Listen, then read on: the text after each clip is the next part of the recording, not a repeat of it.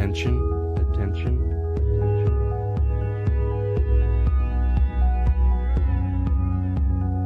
Attention, attention, attention.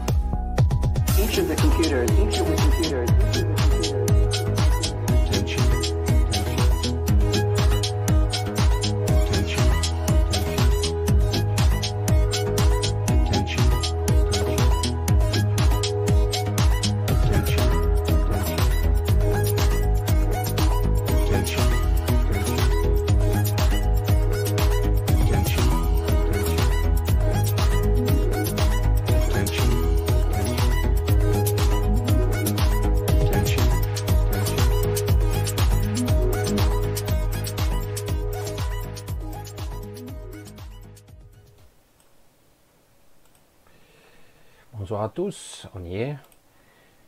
Oh, c'est bon, tout est calé, tout est ok.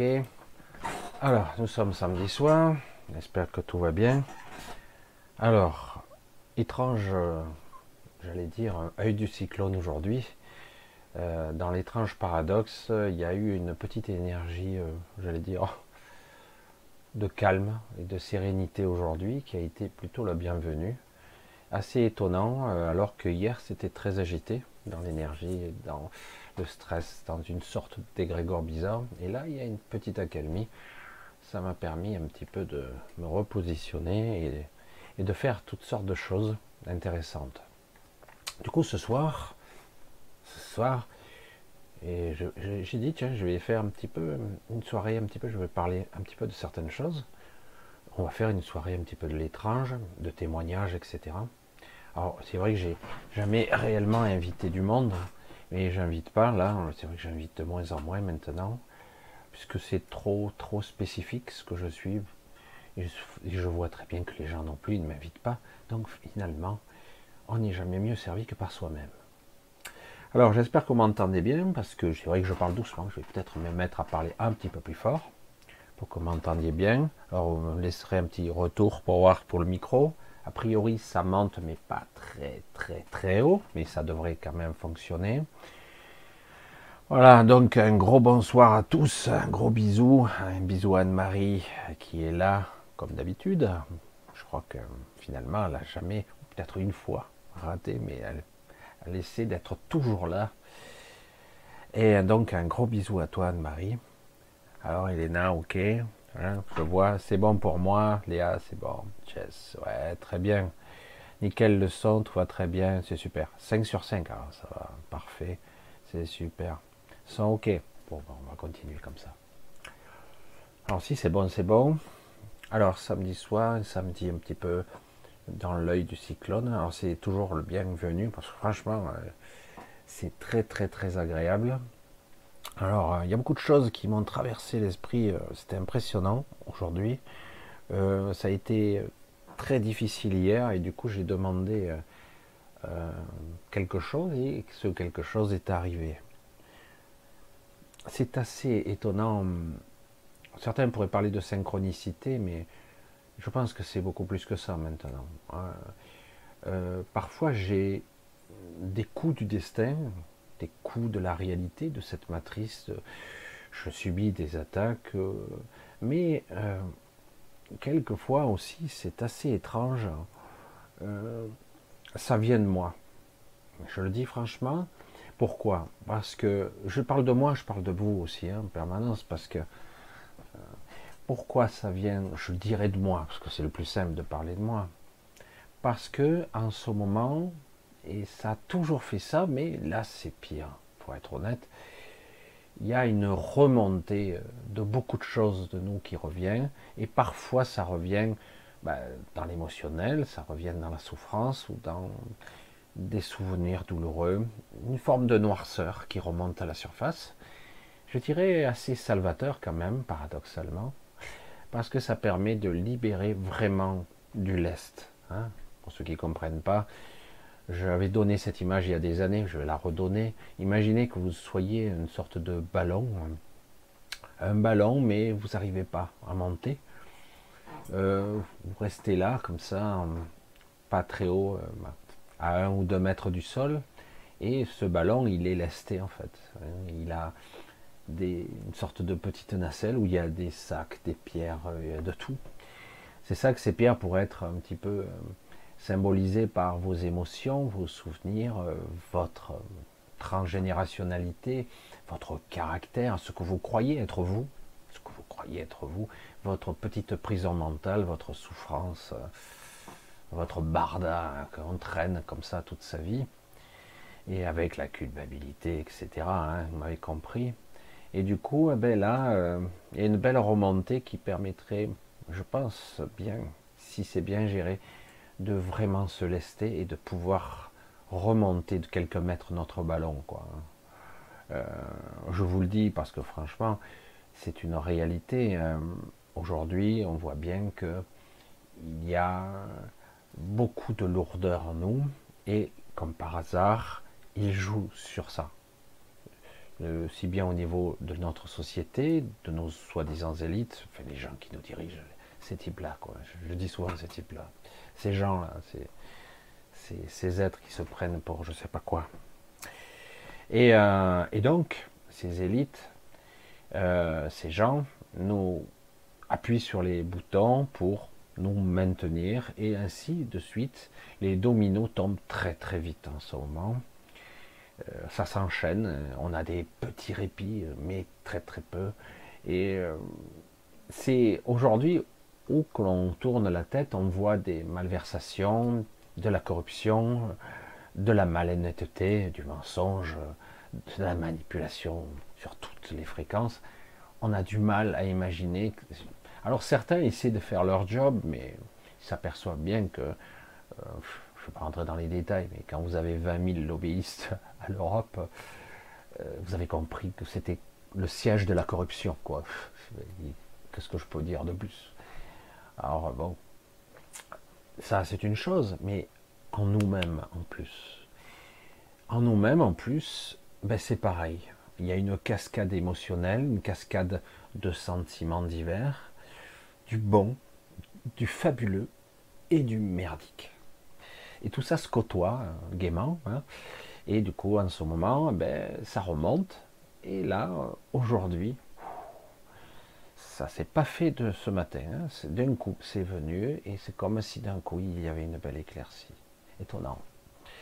Alors, je vous ai fait un petit titre de soirée de l'étrange, un petit peu, parce que j'avais envie de vous témoigner d'une histoire vraie, la mienne. Bon, il y en a beaucoup d'histoires en ce qui me concerne, mais, euh, mais une histoire de quand j'étais jeune en fait. Euh, Donc, bon, je vais commencer comme ça. Hein. Et euh, je vais vous faire un petit bonsoir rapide. Je vous fais un petit bonsoir, je vous fais un gros bisou à tous, comme ça, de façon rapide. Hein, je vous vois, beaucoup euh, sont là, habitués.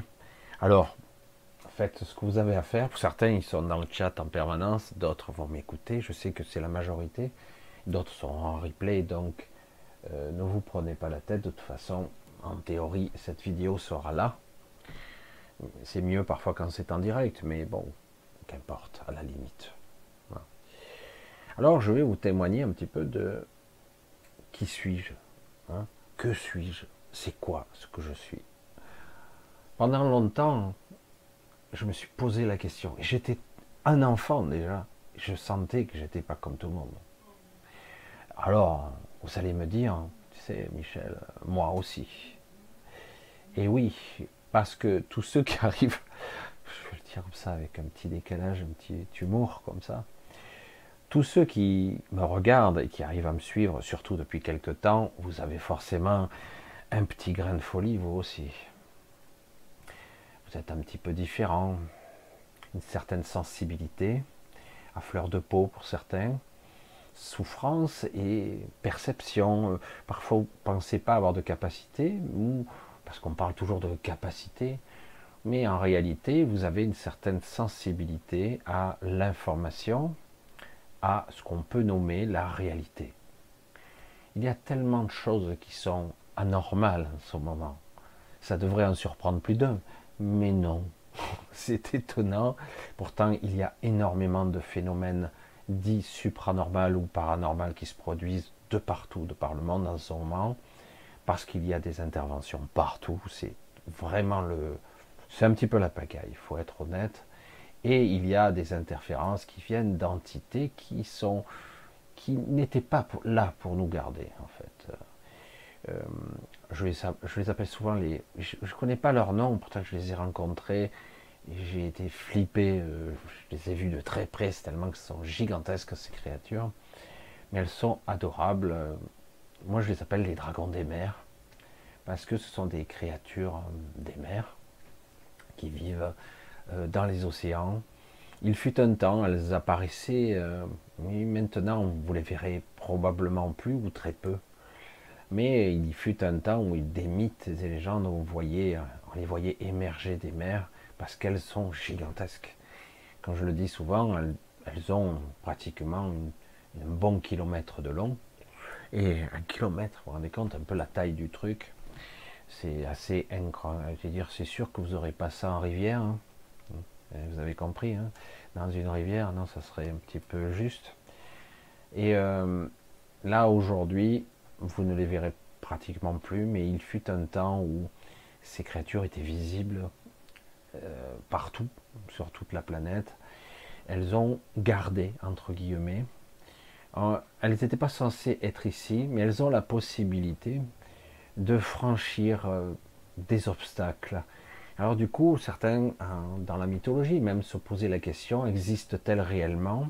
Vous les voyez, et finalement, lorsque vous essayez de les chasser, vous ne les trouvez plus. Et because, oui, c'est spécial. Ces créatures sont bien plus intelligentes que vous. Elles sont bien plus évoluées que vous. Elles ont une ancienneté. Elles vivent depuis des millions d'années. Elles vivent. Elles ne meurent pas. Et euh, cette espèce... existe surtout sur ce que j'appelle moi la planète jumelle sept de ce monde, qui est de l'autre côté de notre soleil. Ça y est, nous sommes rentrés dans l'aberration, tous les astronomes amateurs, les scientifiques, sortez de la salle, c'est inutile, Michel délire, déraille, dit, raconte n'importe quoi, le système solaire est connu, nous l'observons depuis un petit moment, nous savons qu'il est composé de neuf huit planètes, pardon, puisqu'il y en a une qui a été déclassée, et peut-être une dixième mystérieuse qui serait plutôt une planète à neutrons ou une naine, une naine sombre qui serait en fait en orbite autour de ce soleil, mais lui-même, notre système solaire entier serait en orbite aussi de l'autre soleil qui est en fait une naine brune.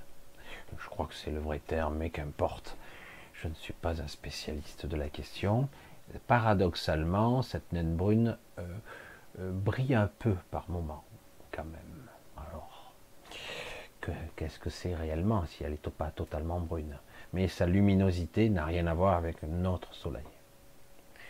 Mais de l'autre côté de ce soleil-là, celui qui brille, celui qui nous chauffe, le vrai, le faux, celui qui recouvre la matrice ou un autre.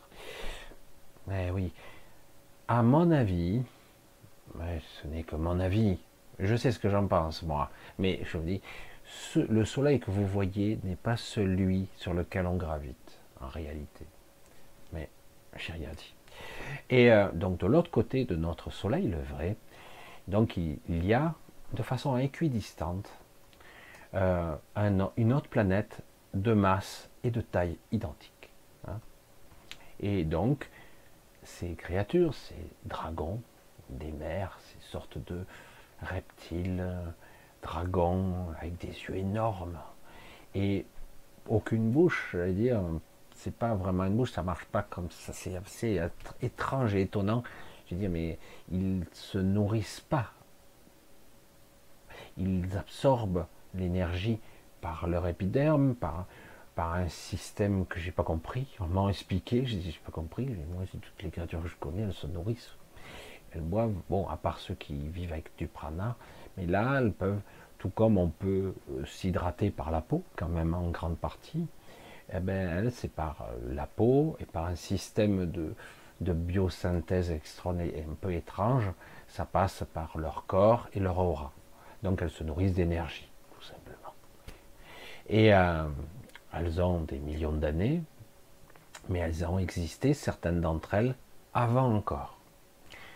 Donc euh, euh, aucune civilisation ne les, ne les approche parce que leur puissance cumulée, Une, une, je ne sais pas comment on pourrait l'appeler, est-ce du mental, de l'énergie, un égrégore, l'ensemble de tout ça, je ne sais pas, elles sont capables de brouiller ou de, j'allais dire, de perturber n'importe quelle technologie, la plus avancée soit-elle.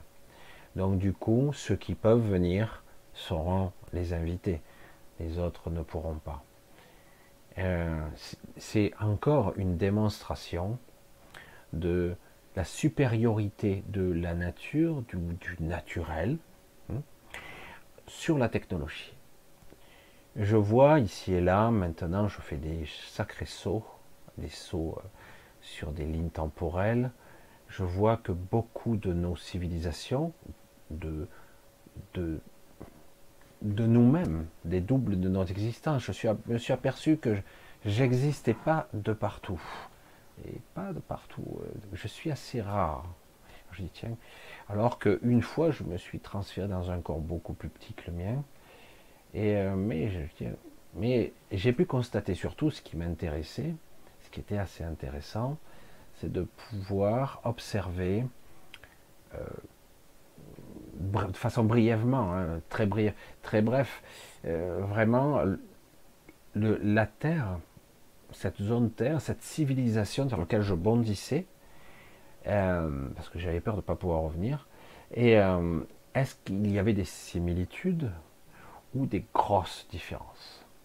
Je m'aperçois que dans soixante à soixante-dix pour cent des possibilités où je me suis transféré, mais j'ai pas tout fait, hein, euh, j'ai pu constater qu'on a dévié très sérieusement, pour certaines encore plus, dans le transhumanisme, voire l'hyper-technologie, la, la cybernétique, où même des individus sont devenus quasiment des cyborgs.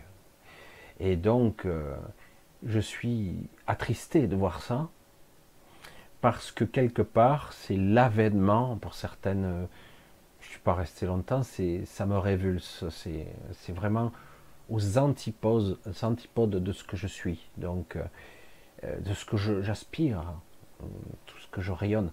Euh, les civilisations technologiques peuvent aller très très loin, elles sont très très puissantes, mais elles sont finies par, par extension. Euh, elles doivent modifier sans cesse leur, euh, j'allais dire leur technologie jusqu'au moment où il y aura une limite physique, même s'ils arrivent à enfreindre certaines lois, j'allais dire, ou euh, percer certaines réalités quand même.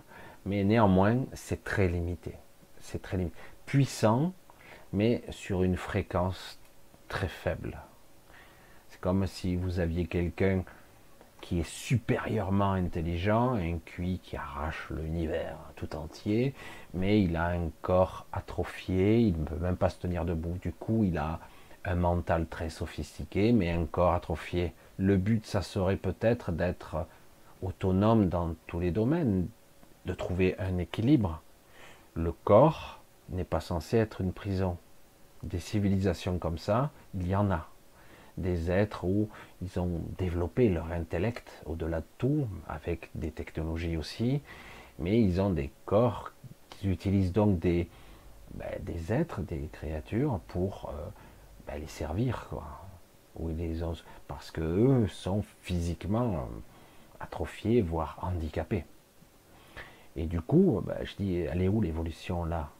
Parce que justement, le paroxysme, pour moi, de l'évolution, c'est de pouvoir changer de forme, s'adapter, pouvoir devenir l'être lumineux et énergétique qu'on est censé être, et pouvoir changer de forme par une certaine maîtrise, une compréhension du tout, et de pouvoir se transférer sur un monde inhospitalier, et du coup, euh, sans avoir affaire à de technologie, utiliser ce qui existe, ce corps, ce corps céleste, gigantesque et incommensurable, qu'est l'univers. C'est un corps gigantesque et vivant, en mouvement, de conscience, de canaux, de vaisseaux sanguins, d'énergie, et tout ça, euh, d'utiliser, de, de se véhiculer, de se transférer, d'utiliser ce qui existe. Et non pas d'essayer de maîtriser ça avec de la technologie. Certes, parfois, certaines civilisations ont utilisé la technologie, mais quand même un mode de connexion plus intelligente, plus de la vraie intelligence, pas de l'intelligence pragmatique, artificielle, rationnelle. J'essaie de ne pas aller trop loin dans le raisonnement, mais ça reste quand même passionnant, je trouve, de comprendre. Beaucoup de civilisations sont souvent hybrides, surtout autour de nous, hein, les galactiques, donc très évolués, très intelligents, mais technologiques. Euh, il y en a d'autres qui sont allés beaucoup plus loin dans la technologie, et d'autres beaucoup moins loin dans la technologie, mais beaucoup plus dans une forme de spiritualité au sens pur, noble du terme, c'est-à-dire une connexion beaucoup plus euh, puissante et omniprésente, unilatérale, qui se connecte à tout, quoi.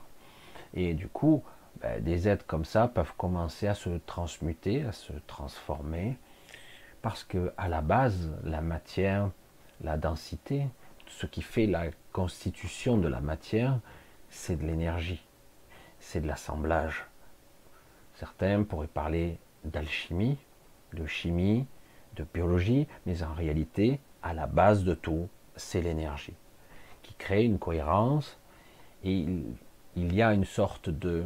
Avant les, la matérialisation ou la manifestation, il y a l'intention et aussi les instructions de ce que doivent apparaître les, les objets, les, ce qui existe, des corps célestes, aussi vastes soit-il, soit-il, il y a le projet, comme une sorte d'A D N.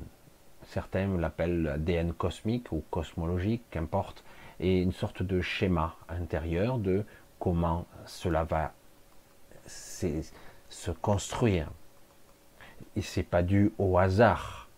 Quand j'entends des scientifiques, c'est de la bêtise. Des gens intelligents qui disent c'est le hasard qui crée l'univers. Il essaie, il essaie, il essaie encore, et puis il essaie jusqu'à trouver une solution, une option. Et s'il n'est pas viable, si ce n'est pas utile, ça disparaît. Quand j'entends un tel niveau de débilité, ça, ça me rend perplexe, quoi. Tu es un scientifique ou un con? Parce que, dis-le, dans l'absolu, parce que là, évidemment, l'absolu, c'est indéfinissable pour un mental humain, l'absolu, c'est incommensurable. De comprendre et de définir quelque chose ou de le réduire à sa taille, c'est-à-dire je suis un être médiocre, et donc je comprends l'univers avec mes postulats et mon niveau d'intelligence, si soi-disant évolué soit-il, je dis, ben, tu le réduis à ta taille l'univers, je suis désolé, tu es con, donc tu crois que l'univers est con. Non. Il y a des endroits que tu ne comprendras jamais, parce que tu n'as pas l'ouverture d'esprit nécessaire. Tu peux supposer, certains ont eu la chance à un moment donné d'avoir des visions, et du coup ils, ils vont travailler ou essayer de développer, d'essayer d'entreprendre un voyage intérieur et de vouloir démontrer à l'extérieur ce qu'ils ont eu comme vision, une inspiration, et c'est quoi? C'est la connexion à l'esprit, C'est leur propre intelligence, la vraie. Certains ont eu ça. Mais du coup, après, ils vont perdre parfois toute une vie, toute une existence à essayer de la démontrer. Qu'est-ce que tu veux démontrer avec ton petit cerveau de ratatiner euh, l'absolu?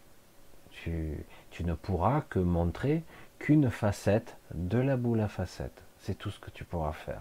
Tu n'iras pas plus loin. Et donc, beaucoup de civilisations ont essayé de trouver l'harmonie, l'équilibre entre technologie, spiritualité ou ce qu'on peut appeler l'absolu, ce qui est très difficile, mais normalement nous devrions tous tendre vers l'absolu. Certains pourraient l'appeler source ou Dieu, qu'importe, mais c'est ça l'absolu. Et donc quelque part nous n'avons pas besoin de technologie du tout. Évidemment cela permet euh, de, de, tu te dis ça va être beaucoup plus long pour évoluer, beaucoup plus compliqué, oui, différent. Mais le fait de croire qu'on a évolué parce qu'on est doté de technologie nous-mêmes, ou implanté ou modifié, c'est de l'absurdité. C'est de l'absurdité. Parce qu'en fait, euh, tu crois que parce que tu es plus fort, ou que tu vis plus longtemps grâce à la technologie, ça y est, tu as compris. Tu te connectes à cet esprit divin et incommensurable, tu sais. J'entends ça. Les gens qui me disent, je suis en contact avec la source, il me parle, je le rejoins tous les jours. Ben, ça ne tape pas un, un café, non, c'est tant que tu y es. Je veux dire, ce que tu... c'est un simulacre, c'est une simulation, ça. Tu ne peux pas rentrer en contact avec l'absolu, pas sous cette forme. Bref, on ne va pas rentrer dans le détail.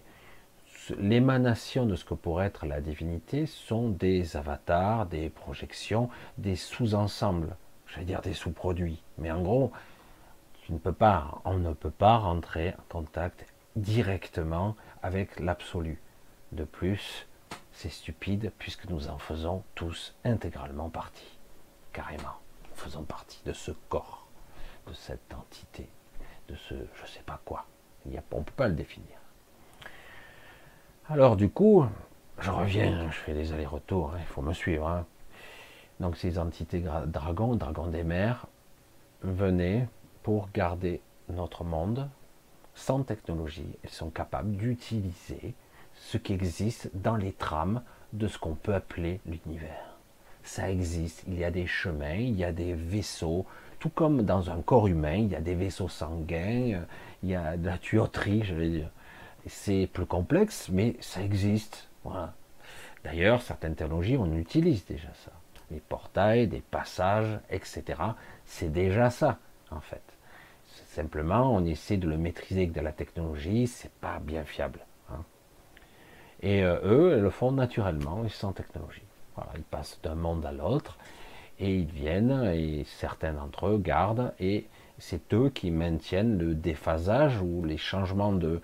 de déphasage, de polarisation et de temporalité aussi de toutes les autres zones de ce monde. Je vous l'ai dit, c'est découpé en huit zones, donc il y a plusieurs zones dans cette, cette planète que certains nomment la Terre, alors que la Terre n'est qu'une partie. Hein? Hein? Voilà. Alors là, je suis parti un petit peu là-dessus pour montrer que en fait, tout ce système, le Soleil, notre monde, et cetera. Je m'y suis déjà retrouvé, pas accidentellement, en quatre-vingt-huit, ça remonte, hein. En mille neuf cent quatre-vingt-huit, j'ai eu mon propre accident de voiture, traumatisme crânien, perte de connaissance et un petit coma, trois jours, pas longtemps. Hein. Et, euh, et euh, quand je me suis réveillé, je me souvenais de rien, je me souvenais de rien du tout, et puis à un moment donné, tout m'est revenu. Et, euh, et donc j'ai vu que je me suis souvenu que je me suis réveillé, j'ai voyagé en fait à travers ces canaux et je me suis retrouvé sur cette autre planète et euh, j'ai failli partir, c'était un peu mon souhait, il y avait une c'était une période de ras-le-bol, mais j'étais jeune à l'époque et je suis revenu. euh, Des fois, je me demande, euh, je regrette un peu, mais peut-être que je ne serais pas là ce soir si je n'étais pas revenu. Hein. Et donc, j'ai pu voyager et constater dans toutes les trames de ce qu'on peut appeler le flux des lignes temporelles. Ce qu'on peut appeler la ligne temporelle, c'est plusieurs lignes temporelles en fait. Il y en a des activées et d'autres des désactivées. Et donc, certaines d'entre elles sont très ressemblantes. Vraiment, je n'ai pas vu de différence. Et donc, il doit y en avoir, mais je ne les vois pas. Et d'autres, c'est très différent. Vous voyagez, vous vous retrouvez dans un monde totalement bah, cybernétique. Certaines sont plus en avance que nous, technologiquement parlant. C'est pour ça que dans l'imaginaire, dans la connexion de certains qui sont des écrivains, ou qui sont inspirés, ben, ils décrivent euh, des immeubles, des voitures volantes, des trucs comme ça. C'est de la fantasmagorie, c'est du fantasme, de l'imagination. Mais en réalité, ça existe. Maintenant, ailleurs, dans une sorte de déphasage. Ça veut dire que certaines, j'allais dire, des destinées de la Terre, ou des humains, n'ont pas évolué à la même vitesse. Et certains ont une bonne centaine d'années d'avance d'évolution, mais c'est pas terrible, franchement. C'est c'est pas terrible, c'est pas humain, c'est devenu une, une abomination. Non, sérieux, hein, franchement. Et il y en a d'autres, par contre, où c'est très nature. Alors du coup, euh, mais c'est une minorité. Hein. Donc j'ai dit, les options existent. Elles existent, elles sont là, elles existent. Où on peut être beaucoup plus proche de la nature et paradoxalement, plus évolué. Étrange, hein. Des gens qui vaquent, qui sont là, les pieds dans l'eau, dans la rivière, accueillir euh, des cailloux, et faire des trucs. Tu regardes, sur le moment, tu, tu es là, et puis ils te regardent et tu viens d'où? Je dis, bah, je viens de par là-bas. Non, non, je vois bien que tu, tu n'es pas d'ici. Et au premier regard, ils savaient déjà que j'étais pas à la même fréquence qu'eux. Étrange, hein? Donc ils étaient déjà des êtres connectés. Et donc, ce qu'on peut nommer la pseudo-sixième race, des êtres connectés, beaucoup plus en symbiose avec leur environnement, connectés, donc, et donc, elles, elles existent déjà partiellement. On va le dire comme ça, pas totalement, mais partiellement. Mais c'est vrai que ça ne représente que peut-être deux, trois ou quatre pour cent de ce qui existe dans le flux, mais ça existe. Et j'espère que certains auront la possibilité, du coup, de peut-être choisir cette option-là, qui est très intéressante. Certains diront, ah, c'est le New Age, c'est des hippies. Non, non, ils sont pas, ils vivent pas. C'est très sophistiqué, paradoxalement. C'est très intelligent. C'est pas, ils vivent dehors, dans des huttes, et cetera. Non, non, c'est beaucoup plus élaboré, mais c'est pas une architecture bétonnée, non, évidemment. C'est beaucoup plus structuré, beaucoup plus équilibré. D'ailleurs, j'avais beaucoup de mal à respirer. Quelle étrange chose. L'air est plus pur, j'avais du mal à respirer. Il fallait que je m'habitue. Il fallait le faire, hein. La tête qui tourne, trop riche. Il faut le faire, hein. Et d'autres endroits c'est l'inverse, hein, on s'étouffe, hein, on s'étouffe, on n'arrive pas à respirer, mais parce que l'air est infecté avec des particules en suspension horribles, et cetera. Parce que ne vous y trompez pas, hein. Là ce qu'ils sont en train de faire, les écolos, hein, les voitures, les batteries, on ne va pas rentrer dans les détails des incohérences et des aberrations de la connerie humaine dans toute sa splendeur, et euh, ne vous y trompez pas, il n'y a pas d'écologie. Il n'y en a pas là. Mais vraiment, certains vont presque être revanchards. Il n'y en a pas réellement. Parce que personne ne veut assumer l'écologie véritable. Il n'y a que quelques rares personnes qu'on prend pour des marginaux qui vivent à l'écart dans une forme de d'essayer de, d'être dans la nature de façon euh, de s'intégrer à elle. Et non pas de plier la nature à eux, mais c'est eux qui s'intègrent à elle. Il y en a, mais c'est une minorité. Et c'est pas facile, parce que de toute façon, ils sont encerclés par la technologie, par les ondes, par les ondes électromagnétiques et compagnie, évidemment. Alors ça, c'est intéressant, je voulais vous en faire un petit peu le témoignage, parce que à ce moment, je, je, je suis même allé à un endroit où euh, les gens étaient, les humains, hein, étaient des télépathes, pas de très grand niveau, mais quand même, c'était infernal, un bruit infernal, j'entendais tout, euh, et j'entendais chuchoter, ah t'as quoi, t'es qui, t'es qui toi, machin, et euh, comme ils n'attendaient pas de retour, parce que moi quand je, je me sens euh, quelque part, quand il y a des êtres qui ont des aptitudes mentales, euh, par réflexe j'ai tendance à faire le silence, parce que je dis que j'ai pas envie qu'ils entendent mes pensées. Alors des fois évidemment il y a des pensées qui sortent, hein, mais, mais par réflexe, du coup je deviens silencieux et je Je plonge à l'intérieur de moi, je reste silencieux. Alors du coup, ils sont un petit peu médusés, alors que tous ont l'habitude, de, dans certains endroits, à beaucoup communiquer sur leurs pensées et leurs émotions. Du coup, il y a moins de mensonges. Mais je vois que certains arrivent à manipuler ça aussi, faire croire que, mais pas longtemps, pas longtemps. Donc c'est intéressant, quoi. Alors voilà, je vous fais un petit peu, le, je vous fais un débriefing un petit peu de ce que je fais, c'est tellement étrange. Et euh, c'est un petit peu déconcertant et parfois trop bref. J'arrive pas à maintenir les connexions euh, très longtemps parce que j'arrive pas à me mettre en phase totalement. Euh, Peut-être par appréhension, c'est ce que j'ai pu euh, constater. Euh, peur de ne pas pouvoir revenir, euh, j'en sais rien, même si euh, je sais pas, une petite appréhension sûrement que j'ai pu euh, déceler chez moi. Euh, et du coup, bon, c'est des contacts assez brefs. Ça va de quelques secondes à quelques minutes, quelques dizaines de minutes parfois, mais c'est rare. Et du coup, j'arrive pas bien à me maintenir là. Je dis, bon, moi je suis que l'observateur, je suis presque, je regarde, et je, tant que je rencontre, je dis, tiens, tiens, t'es qui toi? Oh putain, tranquille, tranquille. Je suis presque prêt à repartir quand on vient vers moi. Et du coup, c'est très curieux, c'est assez intéressant, hein, mais, mais on se sent, alors que c'est le même flux, on se sent étranger. Voilà. Alors, je vais vous raconter aussi, je voulais vous faire, puisque c'est la soirée un petit peu de l'étrange, vous faire un témoignage de ce que j'ai vécu lorsque j'étais enfant. Alors, lorsque j'étais enfant, je voyais des choses.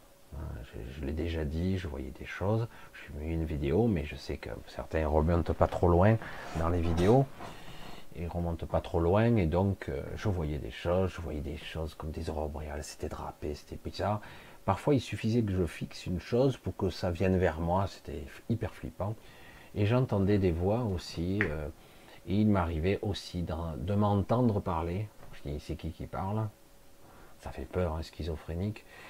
Je m'entendais parler à quelqu'un, souvent une voix de femme d'ailleurs, et, euh, et des fois il y avait plusieurs personnes. Ça c'était... Euh... Mais je ne vais pas rentrer dans trop ce détail-là, parce que je l'ai un petit peu expliqué dans une vidéo ancienne, mais on va... Je vais continuer dans mon histoire. Donc j'ai toujours été un petit peu apeuré, il faut être honnête, hein, apeuré par euh, ce que j'entendais, je percevais parfois... Euh... J'ai vécu euh, donc euh, pratiquement trente-huit ans à Saint-Chamas, pour ceux qui connaissent, je, sais, je crois que des fois une ou deux personnes étaient de là-bas d'ailleurs. J'ai vécu trente-huit ans là-bas, ça en fait du, des années. Et euh, de petits villages euh, qui étaient de cinq mille habitants à l'époque, là je ne sais plus combien ils sont. Et, euh, et depuis ils ont développé, parce que moi j'allais partout, j'allais au Loir et tout ça, on faisait la... Mais depuis j'ai vu lotissement partout, euh, comme d'habitude quoi. Mais à l'époque, moi, euh, c'était de la campagne, quoi. Hein. Et, et c'était assez intéressant, mais j'étais quand même, j'avais des nuits, pas toujours, mais assez perturbées, et parfois des terreurs nocturnes terribles. Et pour moi, c'était plus euh, les fantômes, les trucs comme ça, l'imagination. Alors imaginez, un jour, euh, mon père et son ami, ils travaillaient à Eurocopter, mais ça ne s'appelait pas Eurocopter à l'époque, c'était Sud Aviation. Ça s'appelait comme ça, et euh, il disait, ben, mon père était, avait le projet d'acheter une maison secondaire en ruine, qu'il devrait retaper, en Ardèche. Je suis en Ardèche comme par hasard. Et oui, donc, euh, et donc euh, nous les enfants on suivait, c'était rigolo, c'était l'aventure, et cetera. Jusqu'au moment où mon père s'est décidé, fait son crédit et achète une maison à, ret à retaper en Ardèche, qui n'est pas très loin de chez moi, elle est à sept kilomètres cette maison. Et, euh, et donc nous on était là, on campait, c'était horrible, il n'y avait pas d'eau à la maison, euh, plancher pourri, euh, euh, il fallait refaire tout quoi, du toit, les planchers, il n'y avait pas l'eau à l'intérieur, hein. Il n'y avait rien, hein, une ferme. Et euh, on a passé, ma famille et moi, euh, des années à retaper cette baraque, à refaire des escaliers. Euh, c'était une ferme, hein, quelque part. Et on a refait des planchers, on a refait des toits. Euh, euh, mon père a tiré l'électricité. Et puis, mais dans cette banalité, je veux dire, de la vie de beaucoup de gens qui ont pris, qui prenaient leur congé pour retaper, ben moi, qui étais jeune, puisque ça date de mille neuf cent soixante-quinze quand on commençait à visiter, et c'est en soixante-seize que mon père a acheté cette ruine, mon père et ma mère, hein. et, et donc on se retrouvait assez souvent, dès qu'il y avait des vacances, à taper du marteau, à faire des soudures, hein, et à faire des travaux. Mais la nuit arrivant, c'était un peu le flic pour moi. Déjà que ça me le faisait un petit peu partout, partout où j'étais invité, chez ma tante, machin, pas chez moi, où je dormais. Des fois, j'avais des nuits, des fois perturbées, mais là, j'avais l'habitude. Mais là, quand j'arrivais les nuits, pas toutes les nuits, hein, heureusement, mais j'avais des nuits de terreur horrible parce que j'entendais toutes sortes de choses. Alors je ne voyais pas, mais j'entendais. C'était assez terrifiant. Alors euh, moi je crus que c'était moi, comme d'habitude. Hein. J'aime bien parce que j'ai trois sœurs, et je, pas toutes mes sœurs ont, je ne sais même pas si elles ont un souvenir, mais une de mes sœurs, je sais qu'elles se souviennent très bien, puisque ça, ça a duré même jusqu'à la vie d'adulte pratiquement. Et, euh, mais on ne s'en parlait pas. On s'en parlait pas, chacun vivait ses petites peurs nocturnes dans son coin. Et à l'époque, bon, bah, on était à la bougie, à la lampe électrique, euh, jusqu'au moment où on a un peu restauré. Mon père n'avait pas les moyens euh, de tout restaurer. On faisait le tour, euh, on ouvrait les volets, puis on fermait, et on dormait derrière des toiles de tente. Euh, C'était pas très... Euh, C'était du camping, euh, voilà. Mais moi, la nuit, euh, j'étais terrorisé parce que Euh, j'entendais euh, euh, j'entendais des bruits de pas, euh, des respirations, et voire même des objets qui tombaient, et cetera en pleine nuit. Alors je, mon père me disait c'est des rats. Il avait acheté une sorte de revolver à, à plomb là, et on tirait sur des rats. Super. Ouais, c'était pas les rats de la ville, hein, c'était des rats des champs, hein, c'est pas pareil. Moi j'ai jamais été mordu. J'ai été piqué par des araignées, ça oui, mais mordu, je ne me suis pas transformé en Spider-Man. Et euh, mais, donc, euh, mais les rats, on en a eu quelques-uns, c'était quelque chose quand même. Mais euh, moi j'allumais comme un fou, j'étais j'étais un collectionneur de lampes, on se demande pourquoi. Parce que moi la nuit tout de suite j'allumais toutes mes lampes, des lampes électriques, des... j'allumais pour regarder ici et là ce qu'il pouvait y avoir. Et euh, parfois il arrivait, parce que cette maison était euh, tout en pierre, hein, que des pierres tombaient, hein. Des petites pierres, elles tombaient quoi. Bon, c'est vieux, ça craque, hein. Chaque fois j'avais des explications euh, rationnelles, et moi c'est, c'est... une année, en, en beaucoup plus tard, je ne me rappelle plus, c'était avant les années deux mille, hein, donc là j'étais beaucoup plus grand, il euh, y a eu euh, une grande tempête qui a arraché le toit, arraché littéralement les poutres, tout, hein. Tout a été arraché, ça a été vraiment pff, dur dur. Les voisins ont aidé, euh, on a réussi à abattre des arbres pour refaire des poutres, et cetera pour dépanner en attendant de qu'on ait les moyens de réparer. Et en attendant, eh bien, toutes les tuiles, il y avait des tonnes et des tonnes de tuiles cassées partout, on en avait ramassé beaucoup, mais il en restait encore. Et il y avait donc le bruit, quand on marchait dessus, des tuiles. Et moi, la nuit arrivant, j'entendais les bruits des pas sur les tuiles. Alors imaginez un petit peu, euh, quelqu'un, moi, ça, pourtant j'étais déjà adulte, hein, ben, on entendait le bruit des, des tuiles, bon, je devais avoir, je sais pas, à l'époque, vingt à vingt-cinq ans, quoi. Et j'entendais les pas avancer, traverser les, les, traverser les volets et continuer sur le plancher. Je dis, c'est pas possible ça. Moi j'étais commencé à être adulte, j'allume tout, je regarde, il n'y a plus rien. Je me recouche, ça reprend. C'était épuisant, vraiment épuisant parce que pff, je ne comprenais pas. Et il m'a fallu du temps, parce qu'on en a parlé très peu, et euh, je sais plus, je me souviens même plus les origines de comment on a su la, la petite histoire de ce hameau. Il y a donc la maison de mes parents, mais en face, il y avait une autre maison qui servait pour les animaux, euh, pour les faire manger. Et euh, donc, elle n'a pas été retapée vraiment, celle-là. Et, euh, et puis, à côté, il y en a une autre, et puis un peu plus loin, une autre. En fait, c'est un petit hameau, quoi. Et, euh, mais notre maison à nous avait une particularité, pas exceptionnelle, mais une particularité.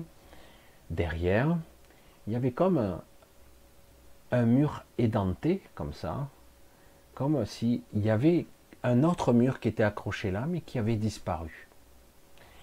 Alors, on s'est toujours posé la question, euh, que ce mur, cet ancrage de mur qui a disparu, il y avait donc une autre maison ou une autre pièce, c'était comment? Et on s'est rendu compte, après, je ne sais plus qui nous l'a raconté, les paysans, je ne sais plus du coin là-bas, qu'en fait, ce hameau, il y avait d'autres euh, maisons. Il y en avait quatre ou cinq à cet endroit. Une qui touchait notre maison, puis une autre à côté où c'est devenu maintenant une cour, un petit jardin, une cour, et il y en avait plusieurs. Et ce village avait pris feu. Donc il y a eu une grosse destruction, parce que ces maisons ont plus de quatre cents ans. Hein. Cette maison a été faite en deux parties, on le voit très bien d'ailleurs. Il y a une partie, le, le, le nez de la fenêtre est très ancien, et l'autre côté un peu moins ancien. Il y a une partie plus, beaucoup plus ancienne que l'autre. Et euh, par contre, ils n'étaient pas forts pour le fil à plomb, parce qu'il n'y a rien de droit, hein, mais comme ça c'est réglé. Il y avait des dénivelés de quatorze centimètres, je dis, ils ne sont pas doués, hein. Le fil à plomb, ils ne connaissaient pas à l'époque. Hein. Bref, et, euh, et donc, il y, y a une histoire, mais on n'en a pas pu, on n'a jamais eu plus de détails que ça, quoi. Il y a eu des morts, euh, est-ce que ça s'est passé comment? Et donc, durant des années et des années, et... Euh, un jour, je finis par en parler à mon père, et, euh, et je lui dis, j'ai dit, t'as jamais entendu ou vécu des phénomènes ici? Et il, il fait, le, lui, il avait, il avait un côté très rationnel, mon père. Et il sourit, il fait, oui, mais depuis qu'on fait les travaux, on les entend moins. Je dis, c'est vrai, c'est vrai, on les entend moins, mais c'est toujours un petit peu là. Et puis petit à petit, ces bruits ont disparu. Et c'est pour ça que c'était assez difficile pour moi de monter là-haut à une certaine époque. Et ma sœur avait un témoignage assez intéressant que j'ai fini par lui faire, parce qu'elle nous l'a dit, elle nous l'a raconté après, où elle, avec son copain de l'époque, quand elle était jeune, ils ont été terrorisés. Et je crois que son copain a failli mourir d'une crise cardiaque tellement qu'il était terrorisé par ce qui se passait. Et donc, moi, petit à petit, j'ai fini par valider qu'il y avait bien des phénomènes paranormaux, ou en tout cas, des présences euh, qu'il y avait dans cette maison. Et euh, c'était autant déroutant que, parfois, dans une nuit, ça m'arrive encore, mais moins souvent, parfois, vous vous réveillez spontanément. Vous dormez et vous ouvrez les yeux. Et à cet instant, vous êtes, vous avez la sensation, en tout cas, d'être parfaitement réveillé. Très lucide, très clair. Vous êtes réveillé, vous dites, putain, je dormais. Du coup, c'est aware, comme dire l'autre, et complètement alerte. Et, euh, et d'un coup, il y a comme un silence. Si vous connaissez un petit peu la campagne, on entend le vent dans les branches. Euh, on entend, parce qu'il y a un sapin qui est monstrueux à côté, qui doit avoir une centaine d'années. Il y en a un paquet qui sont tombés, mais celui-là, il tient encore. Et, euh, il, on entend le vent dans les branches, on, on entend le hibou au loin. On, il y a toujours des petits bruits, quoi. Et euh, voir euh, les chiens errants qui passaient, qui, qui allaient boire un coup dans l'évier que mon père avait aménagé dehors. Euh, on entendait tout ça. Et là, rien. Un silence, je dis, suis-je bien là? Aujourd'hui, je me poserai cette question-là, suis-je bien réveillé ou suis-je décorporé? Et euh, mais là, silence total. Et c'est vrai que c'était un petit peu, c'est déroutant. Parce que du coup, il y a un silence et vous êtes là, vous voulez vous rendormir et il y a quelque chose qui cloche. Alors, euh, vous rallumez, euh, tout a l'air normal, mais euh, c'est d'un silence euh, de mort, quoi. Il n'y a rien, il n'y a pas de, de bruit la nuit, il n'y a pas de y a rien du tout. Alors, je ne me lève pas, je me recouche, je rééteins, mais avec l'adrénaline à fond la caisse. Ah non, c'est comique, pas tellement. Et puis, finalement, ce coup-ci, j'entends des bruits de pas beaucoup plus lourds, comme quelqu'un qui aurait des bottes, parce qu'à l'époque, maintenant il y a une dalle en béton, mais à l'époque, il y avait un plancher. Il y avait, il y avait un plancher en bois, et là, j'entends des pas beaucoup plus lourds. Et là, je me fige littéralement dans le noir, parce qu'il n'y a pas de lumière de lampadaire. Maintenant, il y en a une d'ailleurs, mais il n'y en avait pas à l'époque. Et donc, on est dans le noir total. Et là, je me fige, et parce que je sens très bien une présence au pied de mon lit qui vient de s'arrêter de marcher. Alors, euh, t'es là, et Toto, tu fais quoi là? euh, Parce que flippant, quoi. Non euh, t'es là, complètement paralysé. Et je suis là, je t'en l'amène tout doucement vers une lampe électrique. J'ai dit, la prochaine fois, je me prends une batte de baseball ou un poignard, quoi, un coup, un coupé, je sais pas quoi, un truc n'importe quoi. Parce que j'ai dit, t'as un cambrioleur, c'est vraiment quelqu'un. Je dis, mais non, c'est fermé, c'est pas possible, il n'aurait pas pu passer. Toutes les pensées fusent. Et je tends la main, je commence à tâtonner, j'arrive pas à trouver l'interrupteur, je cherche la lampe électrique. Et j'entends les pas qui commencent à bouger, et qui se décale, qui vient jusqu'à mon niveau. Alors, euh, sur le moment, on dit, c'est terrible parce que c'est le noir total. Et on voit rien, et je suis là, je sens rien, et euh, j'entends respirer. Chouette. J'avais déjà entendu ça, mais de loin, où ça tournait, mais pas si près. Là, il est je le sentais, il était à côté de moi. Alors du coup, euh, je finis par piquer une colère, je prends ma lampe torche, je fais tomber mon verre d'eau, euh, j'allume, dans le mille, rien du tout. J'ai vécu ce genre d'expérience assez souvent, euh, jusqu'à aujourd'hui, où depuis quelque temps, il n'y a plus grand chose, mais il y a des portes qui claquent. Aujourd'hui encore, hein, aujourd'hui, je vais moins souvent dans cette maison, elle est abandonnée, c'est un peu dommage d'ailleurs, parce qu'elle est pas mal, quoi. Enfin, il y aurait des choses à faire. Euh, bref. Et euh, chaque fois que je viens, que je viens vérifier s'il n'y a pas trop de dégâts, et cetera, parce que là, elle est un petit peu abandonnée, j'ai les portes du buffet qui claquent assez régulièrement. Et c'est pas le petit claquement. Vous savez, les buffets bas avec les trois quatre portes, qui sont normalement fermés, et bien là, clac, clac, clac, clac, et voilà, ça m'arrive assez régulièrement. Je ne sais pas d'où ça vient, je ne perçois rien en particulier. Je dis merde, avec ce que je suis aujourd'hui, je suis plus sensible, plus aiguisé. Non. Ma, je ne sais pas si ça vient d'une mémoire de l'objet ou d'une entité, mais je ne perçois pas. Je dis merde. Et pourtant, euh, moi j'y vais parce que j'ai plus de peur. J'ai fini ça, donc je vais directement à la rencontre, je reste euh, tranquille, euh, comme dirait l'autre, aware encore, euh, je suis à l'écoute, rien, voilà. Donc je nourris pas euh, la peur, et, mais c'est tout ça. Alors c'est peut-être, je, je pense, une, un petit coucou. Euh, ah, coucou, tu es là, voilà. Je pense que c'est plus ça. J'ai euh, croisé, et je croise encore assez souvent mon père, mon père euh, dans une sorte d'entre-deux, dans l'astral. Je le croise de temps en temps, assez souvent quand même, hein, plusieurs fois par mois.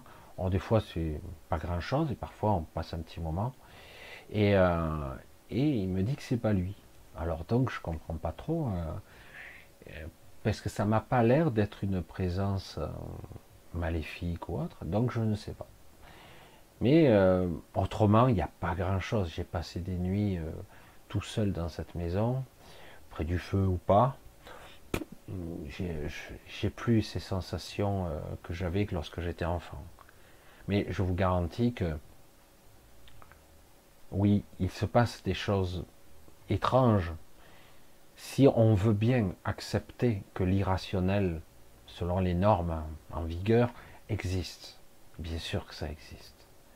Mais après, il ne faut pas délirer non plus. Euh, les poltergeists, comme on dit souvent, les entités vengeresses, tout ça, moi, j'ai jamais connu. Mais c'est vrai que parfois, il y a des choses qui s'expriment dans une maison qui fait que ça crée un malaise, ça crée un égrégore. Hein, je sais que Bernard est là, je sais que Bernard a beaucoup travaillé dans l'assainissement de certaines maisons, il fait ça bénévolement.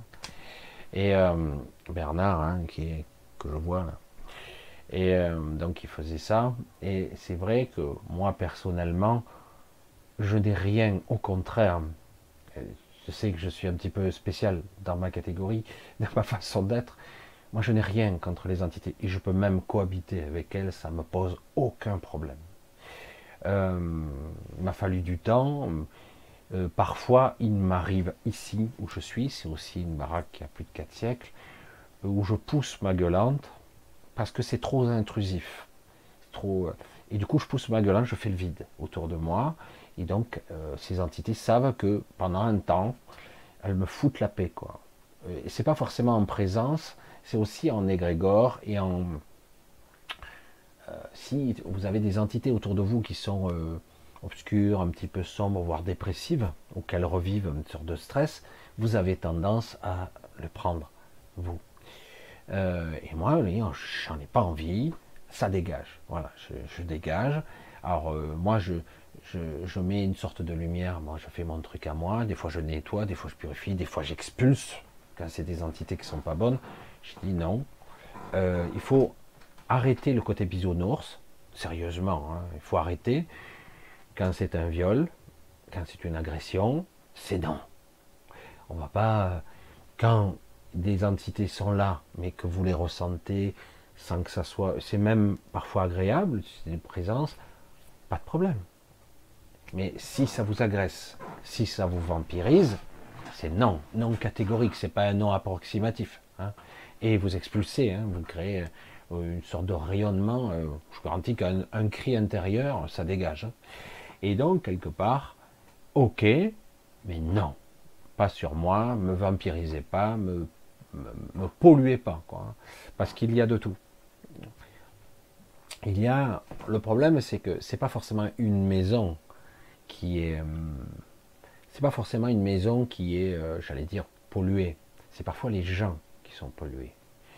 Euh, parfois la maison n'a rien de particulier au départ, et euh, vous avez des, des êtres, des gens qui sont parasités par des entités, pas forcément possédés, hein, parasités, euh, par les pensées, par les égrégores, et on leur pompe leur énergie, parce qu'ils sont une bonne bouffe, hein, une bonne énergie, c'est bien chouette, et ces gens-là, à force de semaines vivant dans une maison, elles finissent par ben, pourrir la maison, quoi, tout simplement, hein. Et la maison finit par abaisser les vibrations de tous ceux qui rentrent. Donc s'il y a des gens qui sont hyper joyeux, et au, au bout d'une heure ou deux, ben, elle commence à être, pas déprimée, mais elle rigole plus, quoi. Ouais. Tout ça, ça vient pas de la maison, ça vient des gens qui habitent, dans bien des cas. Pas toujours, mais dans bien des cas. Après, il, doit y avoir, il peut y avoir une histoire de la maison, puisqu'une maison, des pierres, une maison, euh, surtout en pierre de taille, des trucs énormes, garde la mémoire de tous les propriétaires. Si elle a des centaines d'années, cette maison a forcément connu d'autres habitants, et elle en connaîtra après moi. Et donc forcément, il y a des restes, la matière et l'énergie emmagasinent l'émotionnel, les réactions, et parfois les choses violentes qu'on a pu ressentir, parfois des coups de colère, et cetera. Ça s'imprime dans les murs, là aussi. C'est pour ça que maintenant, je, je suis beaucoup plus clair au fait, à faire de ça. Même avant, c'était, je voyais percevoir, c'était que la confusion. Et je vois que bon, les maisons qui sont très anciennes ont des schémas, comme une structure de pensée, des, parfois des, des bribes, des bribes d'être qui restent. C'est comme un calque, vous voyez, un calque. C'est pas un, un, une maison hantée, c'est une, une projection comme un calque, comme si ça s'était imprimé. Une partie de vous s'imprimait dans les murs, et cetera. C'est pas vraiment une partie de vous, c'est juste quelque chose qui s'est... Comme si vous aviez réaligné la matière pour que ça soit une projection de votre corps physique. Dans certains cas, une maison devient comme euh, l'extension de votre corps, et ceux qui décèdent dans leur maison, des fois, ça devient leur corps, pratiquement, la maison. C'est pour ça que là, on parle de maison hantée. Mais euh, ça devient leur corps, littéralement. Vous voyez que tout est possible, et c'est un petit peu lassant d'entendre ricaner, parce que c'est réel. C'est réel, ces phénomènes, et euh, après... Il faut bien se dire que bien souvent, c'est les gens qui vivent là-dedans qui vont alimenter ou neutraliser le, ce qui se passe dans la maison. C'est eux qui vont euh, faire que il y a, va y avoir harmonie ou disharmonie. Beaucoup de gens qui traînent leurs pieds dans cette vie, il y en a beaucoup, surtout qu'il y a de quoi, parce que tout est, rien n'est en phase ici, il y a très peu de choses en phase. Donc, eh bien, elles vont traîner leur mal-être dans la maison et où qu'elles aillent. Alors il y a des maisons qui seront sur des lieux telluriques un petit peu particuliers, qui font que l'énergie sera déviée, ou vous serez vampirisé, ou vous risquez d'attraper des maladies dans un lieu, ou, ou carrément vous risquez d'être vidé de, votre, de vos forces, ce qui arrive parfois. Ça c'est souvent lorsqu'il y a... Euh, moi, je vis, par exemple, à côté d'une rivière, mais elle n'est pas à côté, à côté pour moi. Euh, certains vivent vraiment euh, très près de la rivière. Mais ça ne pose pas trop de problèmes parce qu'il y a une synergie équilibrée en surface pour certaines rivières. D'autres, il y a la rivière qui est en surface, mais il faut bien se dire comment ça marche une rivière. Il n'y a que c'est étanche, l'eau ne pénètre pas dans le sol. C'est bien possible que ça pénètre un petit peu ici et là quand même, non? Alors par capillarité, si vous faites un forage à cent mètres de la rivière, vous aurez l'eau de la rivière dans le sol, hein? Vous allez même arriver à une nappe.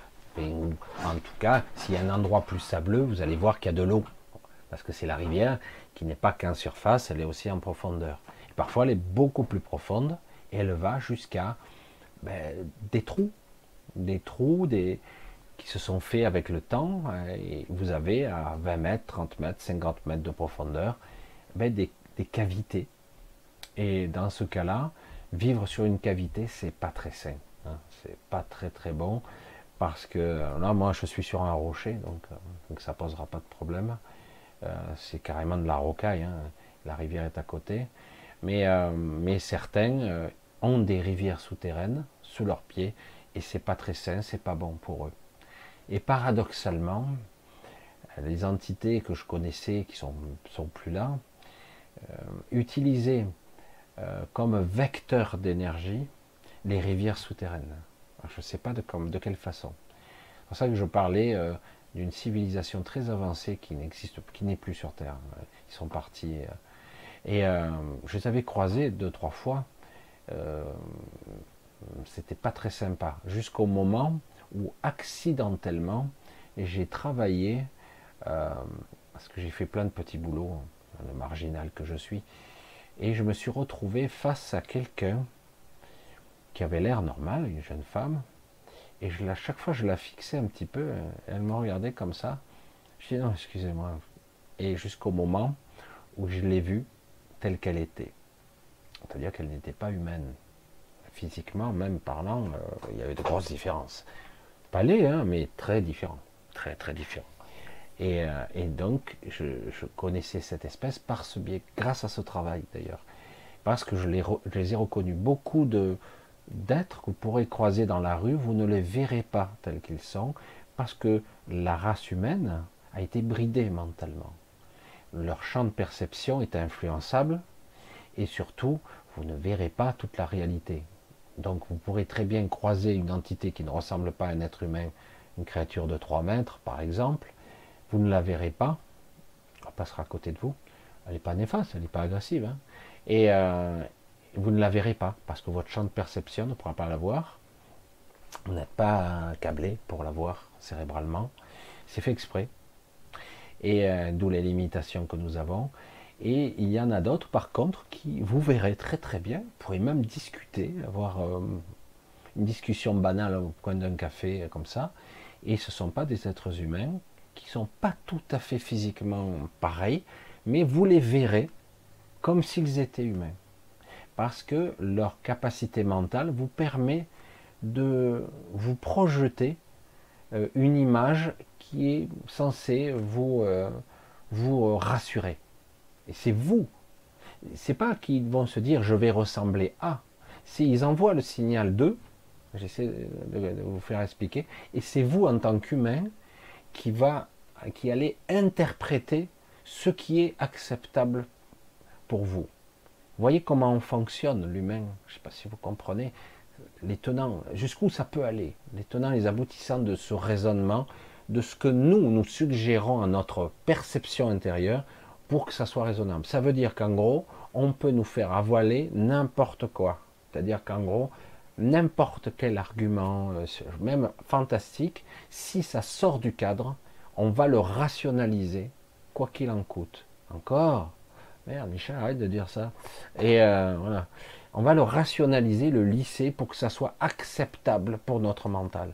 Et si ça décroche trop de notre réel, parce que ça fait trop flipper, eh bien là, carrément, il peut y avoir un shutdown, un arrêt de coupure du, du faisceau. D'un coup, waouh, qu'est-ce qui m'arrive?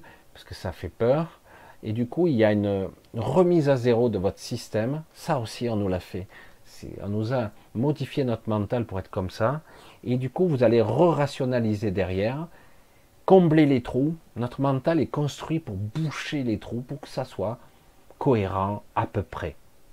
Et c'est seulement sous hypnose, sous hypnose profonde, où on pourra essayer de décortiquer le bordel qu'il y a dans la, la structure mentale qui a été restructurée et modifiée. C'est seulement sous hypnose qu'on peut le voir.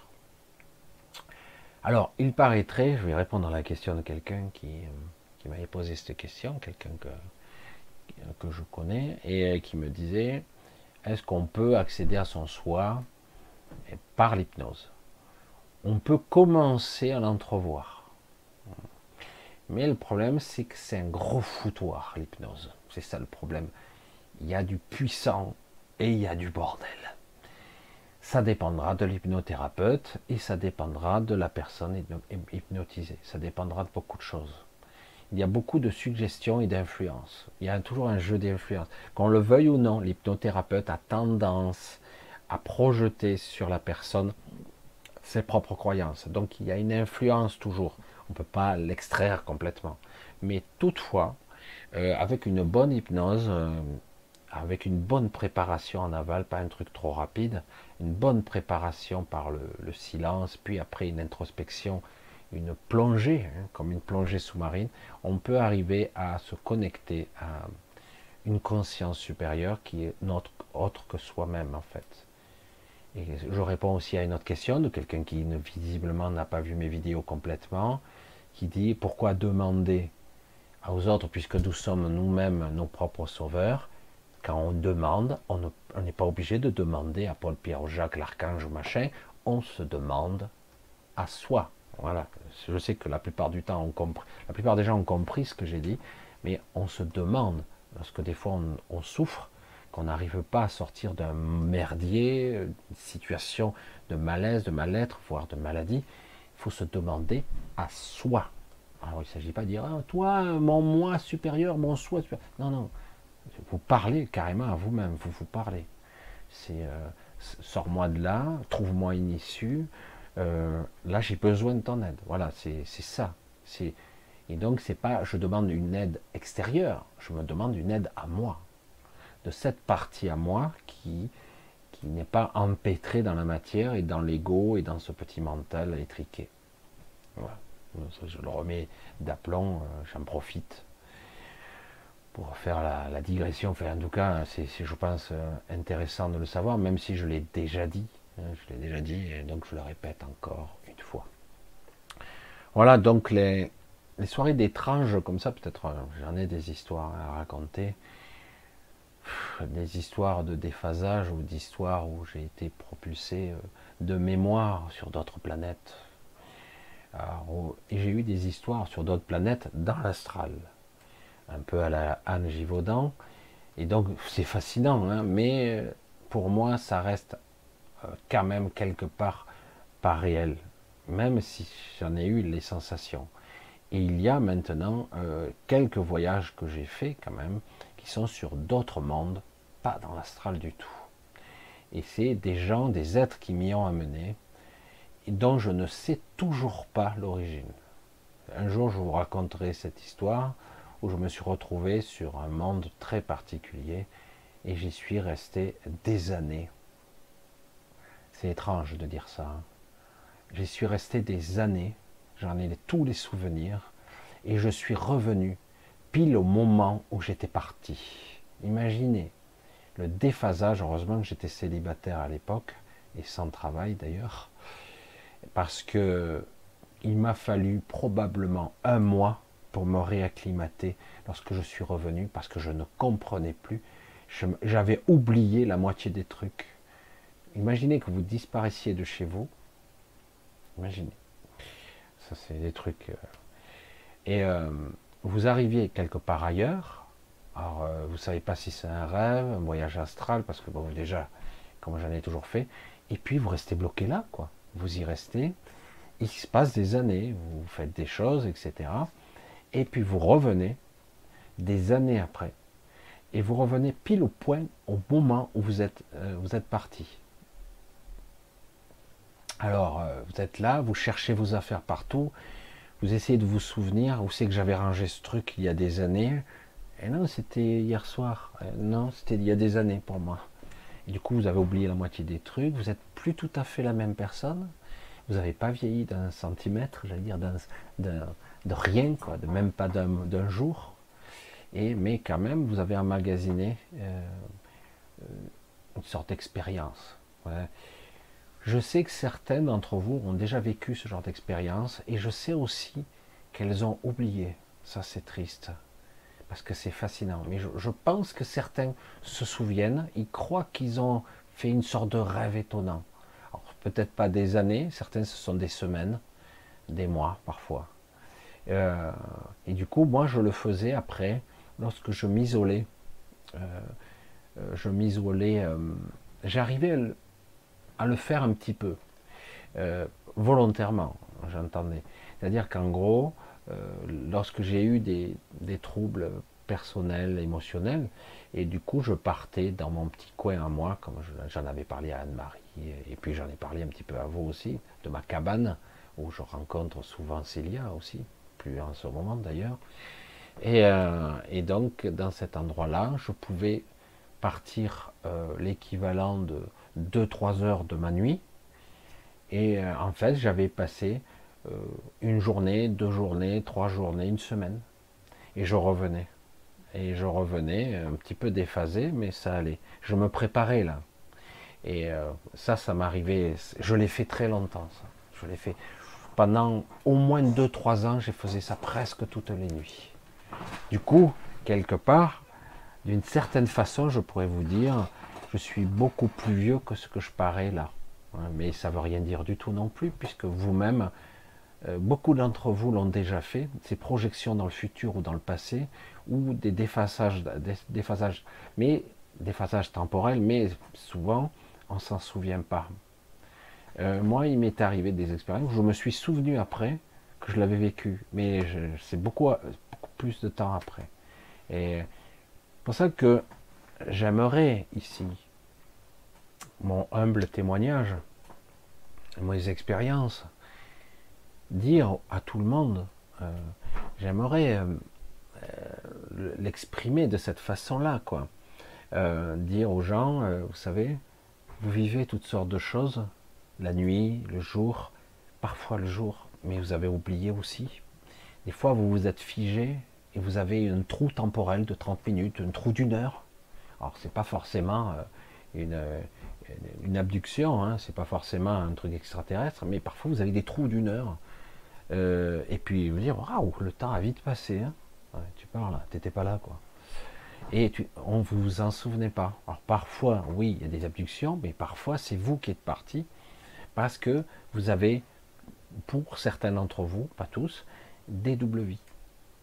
Vous vivez euh, votre vie d'avatar et votre vie euh, à, à extérieure, vous faites toutes sortes de choses. Quand je dis aussi qu'il y a des piliers de lumière qui sont incroyables, d'une puissance et d'une rayonnance extraordinaire, ça se voit, la plupart ne sont pas au courant qu'ils en sont.